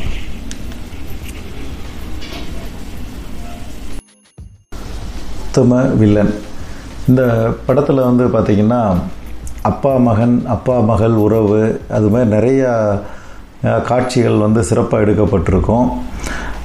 அதில் முக்கியமாக ரொம்ப டச்சிங்காக இருந்தது வந்து அப்பா மகன் உறவு காட்சி ஒன்று. பொதுவாகவே வந்து அப்பாக்களுக்கும் மகன்களுக்கும் ஒரு கண்டிப்பாக ஒரு தலைமுறை ஒரு இருபத்தைந்து வருடம் வந்து ஒரு இடைவெளி நிச்சயம் இருக்குது இதில் வந்து தலைமுறை இடைவெளியில் வந்து என்ன பிரச்சனை ஆகிடுது அப்படின்னா அப்பாவுக்கு எதெல்லாம் முக்கியம் அப்படின்னு தோணுதோ எதெல்லாம் வேல்யூஸ் அப்படின்னு தோணுதோ அது எதுவுமே வந்து மகனுக்கு வந்து முக்கியமாக தோண மாட்டேங்குது. அந்த வேல்யூஸ் வந்து அவர் வந்து கடைபிடிக்கிறதும் இல்லை. இவங்களுக்கு இவங்களுக்கு முக்கியமாக தெரிகிறது மகன்களுக்கு முக்கியமாக தெரிகிறது அப்பாவுக்கு வந்து சில்லறத்தனமாக தெரியுது. என்னடா இது இப்படி இருக்குது இதை போய் இவன் பண்ணுறானே அப்படின்னு சொல்லிட்டு. அப்பாவுக்கு முக்கியமாக தெரிகிறது இவருக்கு வேறு வேலை இல்லை அப்படின்னு சொல்லிட்டு மகனுக்கு தெரியும் மகனுக்கு தோணுது. இந்த கான்ட்ராக்ஷன் இந்த இது வந்து இருந்துக்கிட்டே தான் இருக்குது எல்லா குடும்பங்கள்லேயும் இருக்குது. எல்லாத்தையுமே வந்து இருக்குது. அப்பாவும் மகனும் ஒரே கோணத்தில் சிந்திக்கிறது ஒரே விஷயங்களை பிடிச்சிருக்கிறதுங்கிறது ரொம்ப அபூர்வமாக தான் இருக்குது இதை வந்து பார்க்கும்போது அந்த ஒரு ஒரு குறிப்பிட்ட வயது அதுவும் அந்த அந்த மகன் டீனேஜிலிருந்து இருக்கும்போதெல்லாம் வந்து அப்பா வந்து ஒரு பிரியத்துக்குரிய எதிரி அப்படிங்கிற மாதிரி தான் இருக்குது வேண்டப்பட்ட விரோதி அப்படிங்கிற மாதிரி தான் இருக்குது அவனுக்கு வந்து அப்பா அப்படிங்கிற அப்பா அப்படிங்கிற கேரக்டரே வந்து வீட்டுக்குள்ளே உள்ளே உட்காராமல் இருந்தால் சரிதான். அவர் எங்கேயாவது காலையில் கிளம்பி போயிட்டு நைட்டு வேலைக்கு வந்து பேசாமல் வீட்டில் இருந்துட்டு போனால் சரிதான் அப்படிங்கிற அளவுக்கு வந்து அவ்வளவு கோபம் இது எல்லாமே வந்து வருது அப்பாக்கள் மேலே.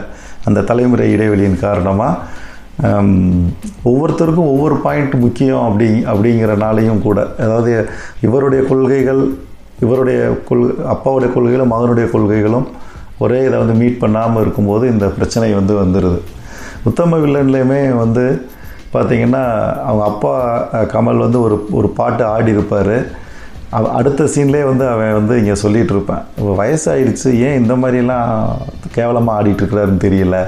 அப்படின்னு சொல்லி சொல்லுவான். அவனே வந்து ஒரு ஸ்டேஜில் வந்து இந்த மாதிரி உங்களை வந்து நான் படம் எடுக்கலான் இருந்தேன். உங்களை ஒரு நல்ல திரைக்கதை எழுதி உங்களை எங்கள் அப்பா எவ்வளோ பெரிய நடிகர் நான் காட்டலான்னு இருந்தேன் அப்படின்னு சொல்லிட்டுலாம் வந்து அழுவான் அந்த பையன். அதுவுமே வந்து இவர் வந்து இறக்க போகிறார் அப்படின்னு தெரிஞ்ச பின்னாடி தான். அதுக்கு முன்னாடி வரைக்குமே வந்து அவனுக்கு அந்த இது வராது.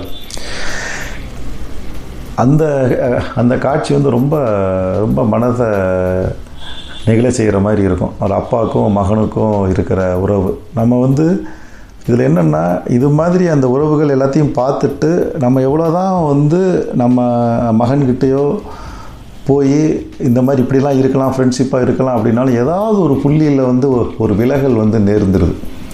அது காரணம் அந்த இதுதான். அதாவது அந்த கொள்கைகள்லேருந்து வந்து மீற மீற முடியலை. நான் ஒரு குறிப்பிட்ட வயது வரைக்கும் இதுதான் நல்லது இப்படித்தான் இருக்கணும் அப்படின்னு சொல்லிட்டு ஒரு ஆண் வளர்ந்து வர்றான்.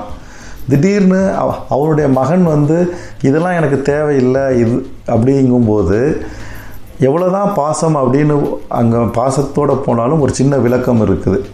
அதே போல் மகனுமே வந்து அப்பா மேலே எவ்வளவோ பாசம் இருந்தாலுமே கூட என்ன இவர் இன்னும் இந்த பழைய இதவே பிடிச்சு தொங்குறாருன்னு அவனுக்கு ஒரு மனவிலக்கம் வந்துடுது இது தவிர்க்க முடியாதது ஆனாலும் ரெண்டு பேரும் இணைஞ்சு தான் போகணும் அப்படிங்கிற அப்படிங்கிறது காலத்தின் கட்டாயம்.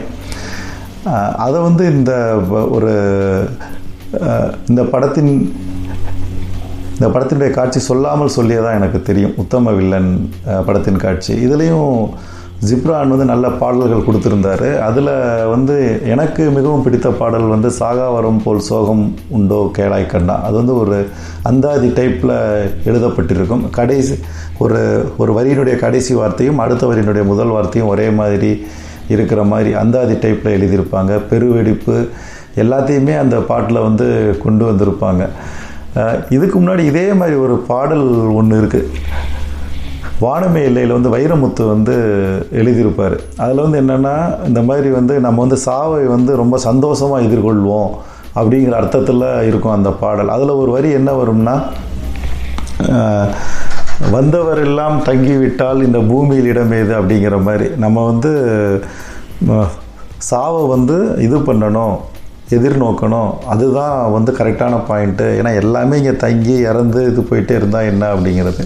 அதே அர்த்தத்தில் தான் வந்து இந்த பாட்டிலையும் அதே அர்த்தம் வந்து வரும். எல்லாம் இந்த மாண்டவர் எல்லாம் இது இருந்துட்டால் என்ன ஆகும் அப்படின்னு சொல்லிட்டு. ஆனால் உண்மையிலே சாகாம வரம் வந்து ஒரு மிகப்பெரிய கொடுமை. ஒருத்தன் வந்து நான் தா லைஃப்பில் சாகவே மாட்டேன் அப்படின்னு இருந்துட்டானா அவன் எந்த வேலையுமே செய்ய மாட்டேன். எப்படி இருந்தாலும் அவன் சாக போகிறதில்ல பின்னாடி பார்த்துக்குறோம் பின்னாடி பார்த்துக்குறோம் அப்படின்னு சொல்லிகிட்டே வந்து பயங்கர சோம்பேறியாகி போயிட்டு எல்லாருமே இப்போ எல்லா எல்லாத்துக்குமே சாகாவரம் உண்டு அப்படின்னு சொன்னால் ஒரு நிமிஷம் யோசிச்சு பாருங்களேன். அது பசி இல்லாதது மாதிரி தான் சாகாவரம் எல்லாத்துக்குமே சாகாவரம்னா சரி பின்னாடி பார்த்துக்குறோன்னு சொல்லிட்டு எல்லாம் அவன் அவன் இடத்துல உட்காந்துக்கிறவன் பாட்டுக்கு எதுவுமே பண்ண மாட்டேன். உலக முன்னேற்றம் அதெல்லாம் வந்து எதை பற்றியுமே யோசிக்க முடியாது.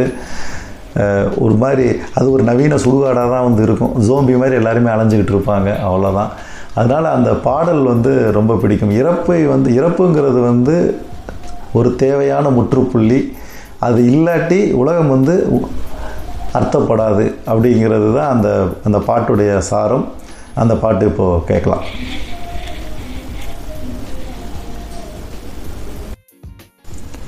இரண்டாயிரத்தி பத்தாம் ஆண்டிலிருந்து பத்தொன்பதாம் ஆண்டு வரை வெளியான படங்களில் இருந்து எனக்கு பிடித்த பாடல்களை உங்களுடன் பகிர்ந்து கொண்டேன். கேட்டு ரசித்து மகிழ்ந்த அனைவருக்கும் டான் எஃப்எம் ரேடியோ நிர்வாகிகளுக்கும் என் மனமார்ந்த நன்றியை தெரிவித்துக் கொள்கிறேன். இனிய இரவு.